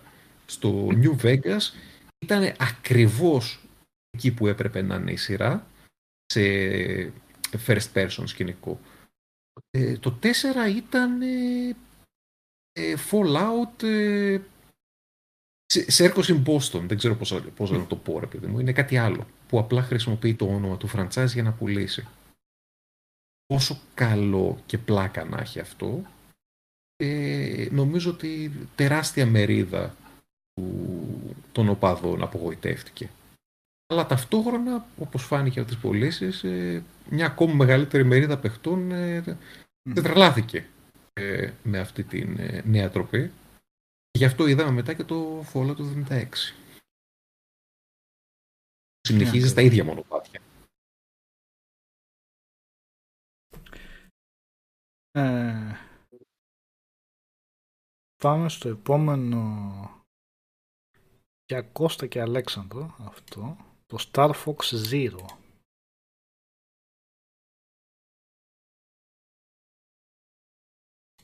Όχι, κανείς. Ε, Περιμένω τον Κώστα να, να το υποστηρίξει κάπως, δεν γίνεται. Κώστα, τίποτα; Τι υποστήριξη, στήριξα το ΣΥΡΕ, Άγνετς. Δεν μπορώ να το υποστηρίξω αυτό. Είναι, είναι αστείο γιατί είναι ε, δύο απογοητεύσεις είχα ε, εκείνο το καλοκαίρι στο Λος Άντζελες. Η μία ήταν το Fallout 4 ε, που ευτυχώς ε, στο καπάκι είχαμε δει το Doom. Εντάξει, είχαμε ξεχάσει Fallout, είχαμε ξεχάσει τα πάντα δεν σε ενδιέφερε τίποτα. Είχε, είχες δει τον Doom, ας πούμε, και είχαν πέστα, είχε, σου είχε πέσει το στο πάτο μου. Και μετά είχες πάει την επόμενη μέρα, είχε ανοίξει η 3, είχες μπει μέσα και είχες κλεισμένη ε, συνέντευξη στο booth της Nintendo και έχεις ε, το Metroid, αυτό το, το mini game στο DS, το οποίο το έχω ξεχάσει, το έχει διαγράψει. το, το, το Federation Force, έτσι. Ναι, αυτό το ah, πράγμα. Ε, είχες το Mario Tennis, πες οκ, είναι Mario Tennis με Wiimote, δεν έχω κάτι άλλο να πω, εντάξει παιδιά. Ε, tennis, Wii Tennis με Mario. Και το μεγάλο παιχνίδι, ας πούμε, ήταν το Star Fox. Που θυμάμαι ακόμα το, το, το πρόσωπο του αντιπροσώπου, ρε παιδιά, ήταν ο καημένος άνθρωπος από την Ελλάδα εκεί πέρα, είχε έρθει αντιπρόσωπος στην Ελλάδα εκεί πέρα και με ρωτάει όλο θυσιασμό τι άποψη έχεις, για πες μου, για πες μου. Και δεν ήξερα πώς να το πω ευγενικά, οπότε το είπα, το είπα πάρα πολύ ομά. Ε, μπάπα το καρπούζι, λέει. Όχι, του είπα, καλύτερα μην φέρεις πολλά από αυτό. Α, το είπες πολύ διπλωματικά, ναι. Ε, γιατί του λέω, δεν θα περπατήσει καθόλου. Δεν, παιδιά, εντάξει. Και ήταν, θυμάμαι, καθόμασταν καμιά τριανταριά άτομα μέσα σε ένα από τα κηλικία της E3 ε, και, και, κουβεντι, και κουβεντιάζαμε διάφοροι από τον τύπο, είχαν όλη την ίδια άποψη. Πώς διάολο η Nintendo θα πάει να το κυκλοφορήσει αυτό το πράγμα έτσι; Κανένα δεν, το, δεν το πίστευε ότι η Nintendo θα το βγάλει. Όλοι πιστεύαν ότι θα ακυρωθεί, ότι θα γίνει ολόκληρο reboot. Ε, τελικά. Εδώ προσπαθούσαν να ρέσει να πείσουν ότι το Federation Force ήταν το επόμενο μεγάλο κεφάλαιο στον όρο του Metroid. Τι μεγάλη ιστορία. Πώς το Star Fox Zero θα το λέγανε. Ε, ήταν, εγώ δεν είχα Wii U, το ξέρετε, εγώ ότι δεν είχα ποτέ εκεί. Είναι από τα παιχνίδια που χαίρομαι που εν τέλει δεν έπαιξα. Λόγω του ότι δεν είχα κονσόλα. Σε αυτό. Απλά. Πάμε, πάμε παρακάτω. Ε, το επόμενο είναι το Mafia 3 το οποίο προσωπικά για μένα ήρθε σαν απογοήτευση. Πού είναι ο Σάββας. Ναι. Να Και το το Mafia 2 βέβαια δεν ήταν τελικά και εκείνο ήταν απογοήτευση. Το Mafia 3 ήταν ακόμα περισσότερη απογοήτευση. Άλλο στούντιο μεν, αλλά με πολλά ίδια ε, στελέχη της, ε, της ε, εταιρείας που έχει φτάξει τα προηγούμενα δύο. Εμ, δυστυχώς μια σειρά που θα μπορούσε να φτάσει, που είχε τα εχέγγυα να φτάσει στην Rockstar με τα, αυτό του είδους παιχνίδια, open world και σε ένα, πολύ διαφορετικό, σε ένα αρκετά διαφορετικό σκηνικό και πολύ με ατμόσφαιρα αυτή ε, των, που, που έχουν τα μάφια 30s, 40s, καλά αυτό ήταν πιο μετά βέβαια, αλλά το Mafia 3 δυστυχώς είχε να επιδείξει μόνο πολύ πολύ καλές cutscenes, είχαν δείξει φοβερή δουλειά στις cutscenes και στα μοντέλα των χαρακτήρων το motion capture και η ιστορία έχει πολύ καλή αλλά στα υπόλοιπα πόσο πόσο τραγικά επαναλαμβανόμενο παιχνίδι ήταν το ίδιο πράγμα ξανά, ξανά, ξανά, έτσι, η ίδια λούπα αποστολών. Ε, αλλά πάμε παρακάτω, αυτό ίσως θα τα αφήσω για σένα. Νικό, το Torment Tides of Numenera. Πάμε σε λίγο πιο indie πλαίσια εδώ πέρα. Εντάξει, εδώ πέρα είναι περισσότερο... Αυτό το έφαγε, θυμάμαι, θυμάμαι και το review, το πνευματικός διάδοχος το έφαγε αυτό εδώ πέρα. Ναι, έτσι είχε προωθηθεί. Έτσι είχε προωθηθεί. Το hype ήταν τεράστιο γιατί Πνευματικός Μας- διάδοχος του Planescape Torment για όσους δεν. Planescape Torment, έτσι. Ναι. Το, οποίο- το πόσο, τι ιδιαίτερο και περίεργο RPG ήταν αυτό. Στο Torment of Numenera τι είχαμε; Είχαμε πολύ όγκο. Είχαμε πολύ κείμενο. Είχαμε πάρα πολύ κείμενο και ξανά ακόμα περισσότερο κείμενο και κάπου χανόταν η μπάλα σε όλα αυτά γιατί δεν αρκεί μόνο να έχεις ποσότητα σε κείμενο, πρέπει και όλες και αποφάσεις μέσα που παίρνεις και το πώς διακλαδίζεται ένας RPG κόσμος, η μάχη σου πρέπει να είναι προσεγμένη, όλα τα άλλα δεν δούλευαν καλά. Δηλαδή, έμεινε όντως σε, μια- σε ένα ωραίο χτίσιμο lore και κόσμο πλούσιο και καλογραμμένο.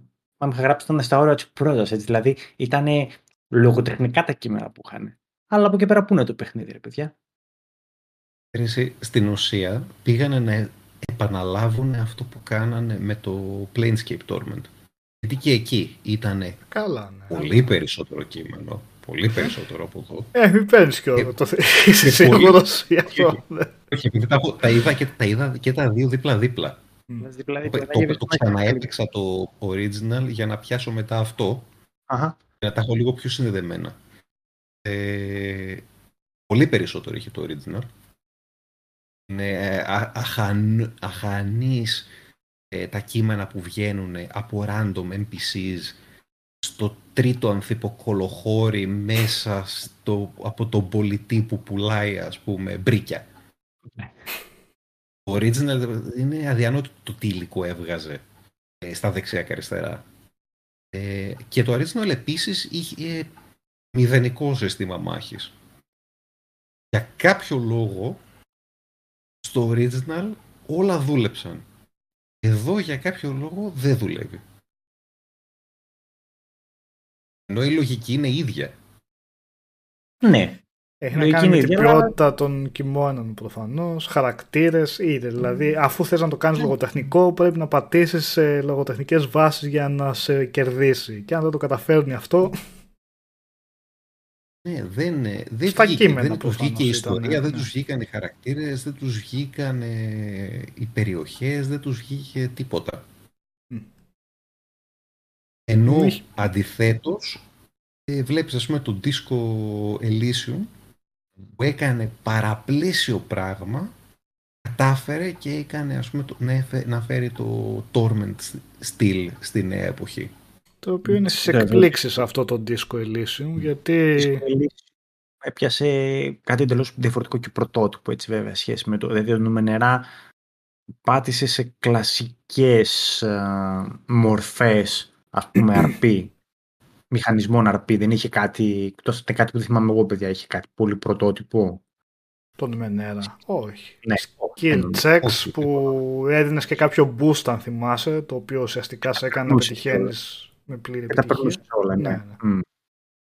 Α, Το Disco Elysium θυμάμαι χαρακτηριστικά οι developers οι οποίοι Τσέχοι νομίζω είναι οι οποίοι Ε, συνέχεια το λέγανε με μια κάποια λαζονία κιόλας ότι εμείς φτιάχνουμε το ένα πολύ νέο, ένα πολύ ξεχωριστό πράγμα σε RPG και τους έλεγες τώρα εσείς indie developers είστε κόψτε λίγο αυτό που λέτε. Αλλά η έκπληξη ήταν ότι το καταφέρανε δηλαδή το πιστεύανε τόσο πολύ και όντως ήταν πολύ ωραίο, πολύ ευχάριστο που ναι, το λέγανε γιατί όντως το πιστεύανε και γιατί όντως είχαν το ταλέντο και τη δημιουργικότητα να το μεταφέρουν. Γιατί είναι, μπορεί να έχει πάρα πολύ κείμενο το παιχνίδι, το Disco Elysium, αλλά δεν είναι μόνο το ταλέντο που χρειάζεται για να μεταφέρεις ένα πολύ καλό κείμενο. Είναι και το ταλέντο που πρέπει να έχεις πώς θα τα συνδέσεις όλα αυτά. Παίζεις τρεις ώρες, δύο ώρες, μία ώρα το παιχνίδι και έχεις κάνει ήδη 10-15 επιλογές που μπορεί να είναι διαφορετικές και να σου αλλάξουν ένα σώρο πράγματα. Ένα, είναι φοβερό το τι, το τι βαρύτητα και το πόσο σου, σου, δίνει, σου μεταφέρει αυτό το παιχνίδι, το πόσοι, πόσες αλλαγές μπορεί να γίνουν ανάλογα με τις αποφάσεις σου, ανάλογα με τα skills σου, με τις αποκρίσεις σου. Οι αποκρίσεις σου μπορεί να καθορίζονται από το τι attributes έχεις κλπ. Ε. Το Smart Boy για το Oddworld Soulstorm, Soul- Soulstorm τι να πούμε. Είναι μια ντεμή κατάσταση. Ούτε απογοήτευση ούτε έκπληξη. Απλά στέκεται εκεί, στο ενδιάμεσο. Εντάξει, αν θέλετε να πείτε κάτι για τον δίσκο λύσιμο, διαφορετικά παιδιά μπορούμε να το πάμε επειδή έχουν περάσει ώρες. Μπορούμε να το πάμε για κλείσιμο αν θέλετε και να συνεχίσουμε. Δεν υπάρχει περίπτωση να πούμε όλους τους τίτλους, είναι πολύ ακόμα. Οπότε σήμερα δεν Ήμουν παίζει να το σίγουρος. τελειώσουμε αυτό. Εγώ σας τα έλεγα. ναι, ναι. Εγώ σας τα έλεγα. Δεν Δείτε πειράζει, τους άλλη καλά, εντάξει, εκπομπή. λογικό είναι, γιατί Πόσες- είπα και- την άλλη Μα έχουμε εβδομάδα. Πόσες άλλες δύο- εκπομπές έχουμε. Δύο, ε, άλλες δύο έχουμε, νομίζω. Άλλες δύο. Ε, θα σου πω αμέσως. Καλά, είναι σίγουρα η επόμενη. Μμμ. Η επόμενη Δευτέρα που είναι Α, τρεις. 13 του μήνα. Μετά Ε, στις και άλλη 20 η μία τελευταία στις μάλλον. 20. Στις 20, ναι. Άλλες δύο εκπομπές. Ε, αυτές τις δύο θα ασχοληθούμε με τη συνέχεια. Στη μία τουλάχιστον Στη με μία, τη ναι. συνέχεια. Ε, στην επόμενη θα βγει, ναι, οκ. Και να πούμε ότι την Πέμπτη το βράδυ, το ξημέρωμα δηλαδή της Παρασκευής, Μμ. την Πέμπτη βράδυ. Ουσιαστικά είναι Παρασκευή 3 η ώρα το ξημέρωμα. Πέμπτη προς Νίκη, Παρασκευή. Παρασκευή. Έτσι, θα, κα- θα βγούμε. Ναι, ε, ε, Κώστα, κάνω λαθό. Τι Ε, είπες, Γιώργο; δεν, δεν ήμουν σίγουρος και εγώ εσά περιμένω, παιδιά. Όχι, πέμπτη προς Παρασκευή, Ξέρω ότι είναι ουσιαστικά. ξημερώματα, αλλά τι ωραία. Πέμπτη προς Παρασκευή, Παρασκευή ξημερώματα δηλαδή. Παρασκευή 3 η ώρα το πρωί. Τρεις ώρα το πρωί. Ωραία, θα βγούμε live εκεί πέρα για να κάνουμε ένα σχολιασμό για τα Game Awards. Γιατί εντάξει, όπως και να το κάνεις, πολλές ενστάσεις για πολλά θέματα και για το όλο ύφος που υπάρχει και για τις επιλογές παιχνιδιών κλπ. κλπ. Αλλά εντάξει, ε, ε, εκτός του το έχουμε παράδοση εμείς δηλαδή και τα σχολιάζουμε ζωντανά, ε, είναι ένα μεγάλο, είναι το τελευταίο μεγάλο event του Ναι. 2021. Τα είπαμε και στην αρχή. Θα Γιώργο, εγώ γενικά τον βλέπω πολύ θετικό. Έχει τα θέματα του Τζεφ Κίλι. Και Έχει κάνει μεγάλη αλλά προσπάθεια για την βιομηχανία. είναι Ναι, τώρα ό,τι- πλέον. Έχω το μεγα... Εγώ προσωπικά έστω έχω το μεγαλύτερο ενθουσιασμό για τις δικές του εκθέσεις σε αντίθεση με όλους, σε σχέση με όλους τους υπόλοιπους. Και αυτό είναι επίτευγμα όταν έχεις απέναντι Sony, Microsoft, Nintendo και λοιπές εταιρείες. Να... Εγώ σκέφτομαι ότι ok, όταν θα δω μία από τις δικές του εκδηλώσεις που κάνει ο Jeff Keighley θα δούμε πράγμα. Θα δούμε πολλά παιχνίδια, πολλά διαφορετικά παιχνίδια. Τα βραβεία αυτά καθ' αυτά Εντάξει, δεν δεν θα κάτσω να ασχοληθώ. Αυτό δυστυχώς μπορεί να είναι Game Awards να λέγεται, αλλά σαν βραβεία οι ίδιοι τα έχουν. ε, Δεν τα έχουν σε πολύ καλή θέση. Πολλές από λείπουν τις παιχνίδια, κατηγορίες, ναι, λείπουν. Είναι και Είναι τα, πρόβλημα. αυτό που λέγαμε ότι έλεγε ότι θα βάλει παιχνίδια που κυκλοφόρησαν μέχρι τις 15 Νοεμβρίου και Ναι, ναι, ναι. η Έχει λίστα τέτοια είχε βγει θέματα. στις 8 Νοεμβρίου, δεν συμπεριέλαβε το Forza Horizon 5. Ναι, κάτι, κάτι περίεργα. Αλλά τέλος πάντων, είναι ένα ωραίο event όπως και να το κάνεις. Είναι μια γιορτή.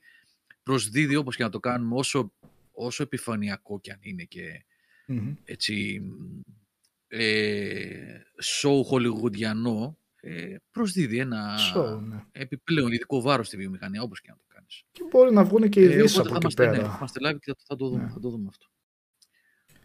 Ωραία. Λοιπόν, και επαναλαμβάνω ότι έχω, ετοιμάζονται, μαζεύω υλικά για διαγωνισμούς. Θα τα δείτε σιγά σιγά. Από την επόμενη εβδομάδα θα ξεκινήσουμε να τους δίνουμε, να τα δίνουμε και να τα ανακοινώνουμε και για τα Χριστούγεννα και σε webcast. Ωραία πράγματα. Έχω μαζέψει ήδη αρκετά. Και έχουμε και κάποια παιχνίδια που έχουμε φυλάξει καμιά δεκαριά ακόμα για να ε, γράφουμε κείμενα, να ανεβάζουμε μέχρι το τέλος του χρόνου. Υπάρχουν αρκετά ακόμα. Θα... Πιστεύω ενδιαφέροντα τα πράγματα. Μέχρι να φτάσουμε εκεί στα άρθρα μας, τα ειδικά, στο τέλος του χρόνου, τις ψηφοφορίες σας, τα αγαπημένα παιχνίδια για τις χρονιάς κλπ. για να πάμε για διακοπές. Έχουμε δύο εβδομάδες ακόμα με μπόλικο πράγμα. Εγώ βέβαια να δω τι θα κάνω που έχω τα διαγωνίσματα πάνε βροχή, αλλά εντάξει θα το παλέψω. θα το παλέψω. Είναι διαγωνίσματα και το διάβασμα. Λοιπόν, οπότε κλείνουμε. Έξω, αν θέλετε να Ε; πούμε για καμία Μη- ταινία σειρά, είδε κάτι, Ναι. αλλά Θέλετε, πάμε για θέλετε. κλείσιμο. Εγώ είμαι για έτοιμος. Οκ, πάμε για Ναι, και εγώ κλείσιμο. είμαι πάρα πολύ κουρασμένος. παιδιά. Απλά να πω, εγώ είδα και εγώ το 8-bit Christmas, είχε πει Γιώργο πριν εβδομάδα. Καλούλη, Συμφωνώ από όλα. Όχι, μ' άρεσε. Πολύ ευχάριστη ταινία. Εντάξει, Ναι, ναι. πολύ ωραία. Ναι. Και χωρίς Ανα- υπερβολές αναπάντηχα. βασικά. Και... Ναι, ναι.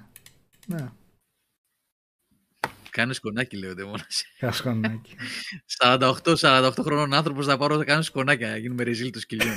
Φαντάζεσαι, σε πιάσετε. Τι έχεις εκεί; Σκονάκια κάνατε ποτέ; Ναι, τώρα, τώρα που το λέτε αυτό, ε, εν τω μεταξύ σήμερα, εντάξει, αυτό τώρα είναι α, ε, ανέκδοτο, όχι ανέκδοτο γέλιο, είναι από τα, αυτά τα Ναι. ανέκδοτα, αυτά που γίνονται και τέλος πάντων. Ε, σήμερα είχαμε και σκηνικό στο σχολείο. Δηλαδή, ε, Όπα. παιδιά, είπαν μετά από 30 χρόνια να πάω πάλι σχολείο και είναι σαν να μην πέρασε μια μέρα με τη βλακεία που δένει τον κόσμο. Δηλαδή, έγινε μια φασάρια. Ε, Τέλος πάντων. Και ε, είχαμε, ήρθε ένας τύπος να μου πουλήσει τσαμπουκά. Μεγάλος άνθρωπος κι αυτός. Δηλαδή, μυαλό, μυαλό εδώ, τίποτα, τίποτα. Ολόκληροι άνθρωποι, ολόκληροι άντρες, ολό... ε, ε, Και τι Θεός λέει έγινε; γιατί πάω σχολείο; Ε, πά- πάω σχολείο. Γιατί πάμε σχολείο; Να μάθουμε πράγματα. Όπως πάει όλος ο κόσμος. Όχι, Παίζατε δεν ήταν πολύ καθόλου με σχολείο. Ένας, ένας περίεργος συμμαθητής είναι. Ο οποίος ε, για κάποιο λόγο ήρθε να μου ζητήσει τα αρέστα. Δεν δεν κατάλαβα. Του λέω, τι θες; Δεν σε καταλαβαίνω. Τι συμβαίνει; Εμείς τα λέγαμε Α. αυτά. Ο Μπίλιας και ο Γαρδέλης. Με θυμάσαι ρε; Τι να σας πω τώρα. Εντάξει, αυτά είναι για πλάκα ρε παιδιά. Για να γελάμε. Είναι. Με νευρίασε βέβαια, αλλά είναι για να γελάσω όταν τα σκέφτεσαι πιο ήρεμος, έτσι. Τέλος πάντων. Λοιπόν, καλά να είμαστε. Υγεία να υπάρχει. Η τρέλα δεν φεύγει. Η τρέλα μόνο αυξάνεται, παιδιά. Ο κόσμος έχει τρελαθεί τελείως. Δεν έφερα παρέα τρικάβαλα τίποτα. Του είπα πήγαινε σπίτι σου, γύρισα την πλάτη μου και έφυγα. Έτσι κάνω ο κόσμος. Φύγετε σπίτι σου και αύριο θα αντιθούμε εκεί απλά κοφό. Τάδε ώρα. Όχι, ρε. τι είναι αυτά, τι είμαστε τώρα. να- Παιδάκια είμαστε. Εδώ έχουμε πίεση να πούμε. Ανεβαίνει η πίεση. Τσακώνεσαι και πηγαίνει 18. Όπα, τον γκόγκ, συγγνώμη, το κοπάνισα. Αρχίζει η μάχη. Πάμε, ναι, ναι, ε, έχω, έχω και διάβασμα, παιδιά. Δεν, δεν θα προλάβω τώρα, θα τα βιαστώ και αύριο το πρωί πάλι. Λοιπόν. Ε, ναι, άμα χρειαστώ βοήθεια θα σας πω, θα σας ενημερώσω να μαζευτείτε. Μια Game ανακοίνωση. over, στο Army, Facebook. λέει. Ε, θα σας πω άμα είναι, ναι, ναι, ναι. Μάλλον θα είναι της Ubisoft, λόγω, λέγεις δίκιο. ναι, και μου το φύλαγε, καιρό τώρα. λοιπόν, από μένα καλό βράδυ. Ευχαριστούμε πάρα πολύ για την παρέα, να σας το όλοι καλά. Και υγεία. Αυτά. Και χρόνια πολλά και στους Νίκους, έτσι. Τους δικούς μας τα έχουμε πει από το πρωί, αλλά μιας και το ξέχασα όταν μπήκα, Έτσι, Δεν πειράζει. όσοι, όσοι γιορτάζετε και όσοι έχετε αγαπημένους που γιορτάζουν, να είσαστε καλά χρόνια πολλά. Φτάσαμε Τους ευχές. Ευχαριστούμε. Ευχαριστούμε. Ναι. Καλό βράδυ, παιδιά. Καλό βράδυ, παιδιά. Σας παιδιά, καλό βράδυ.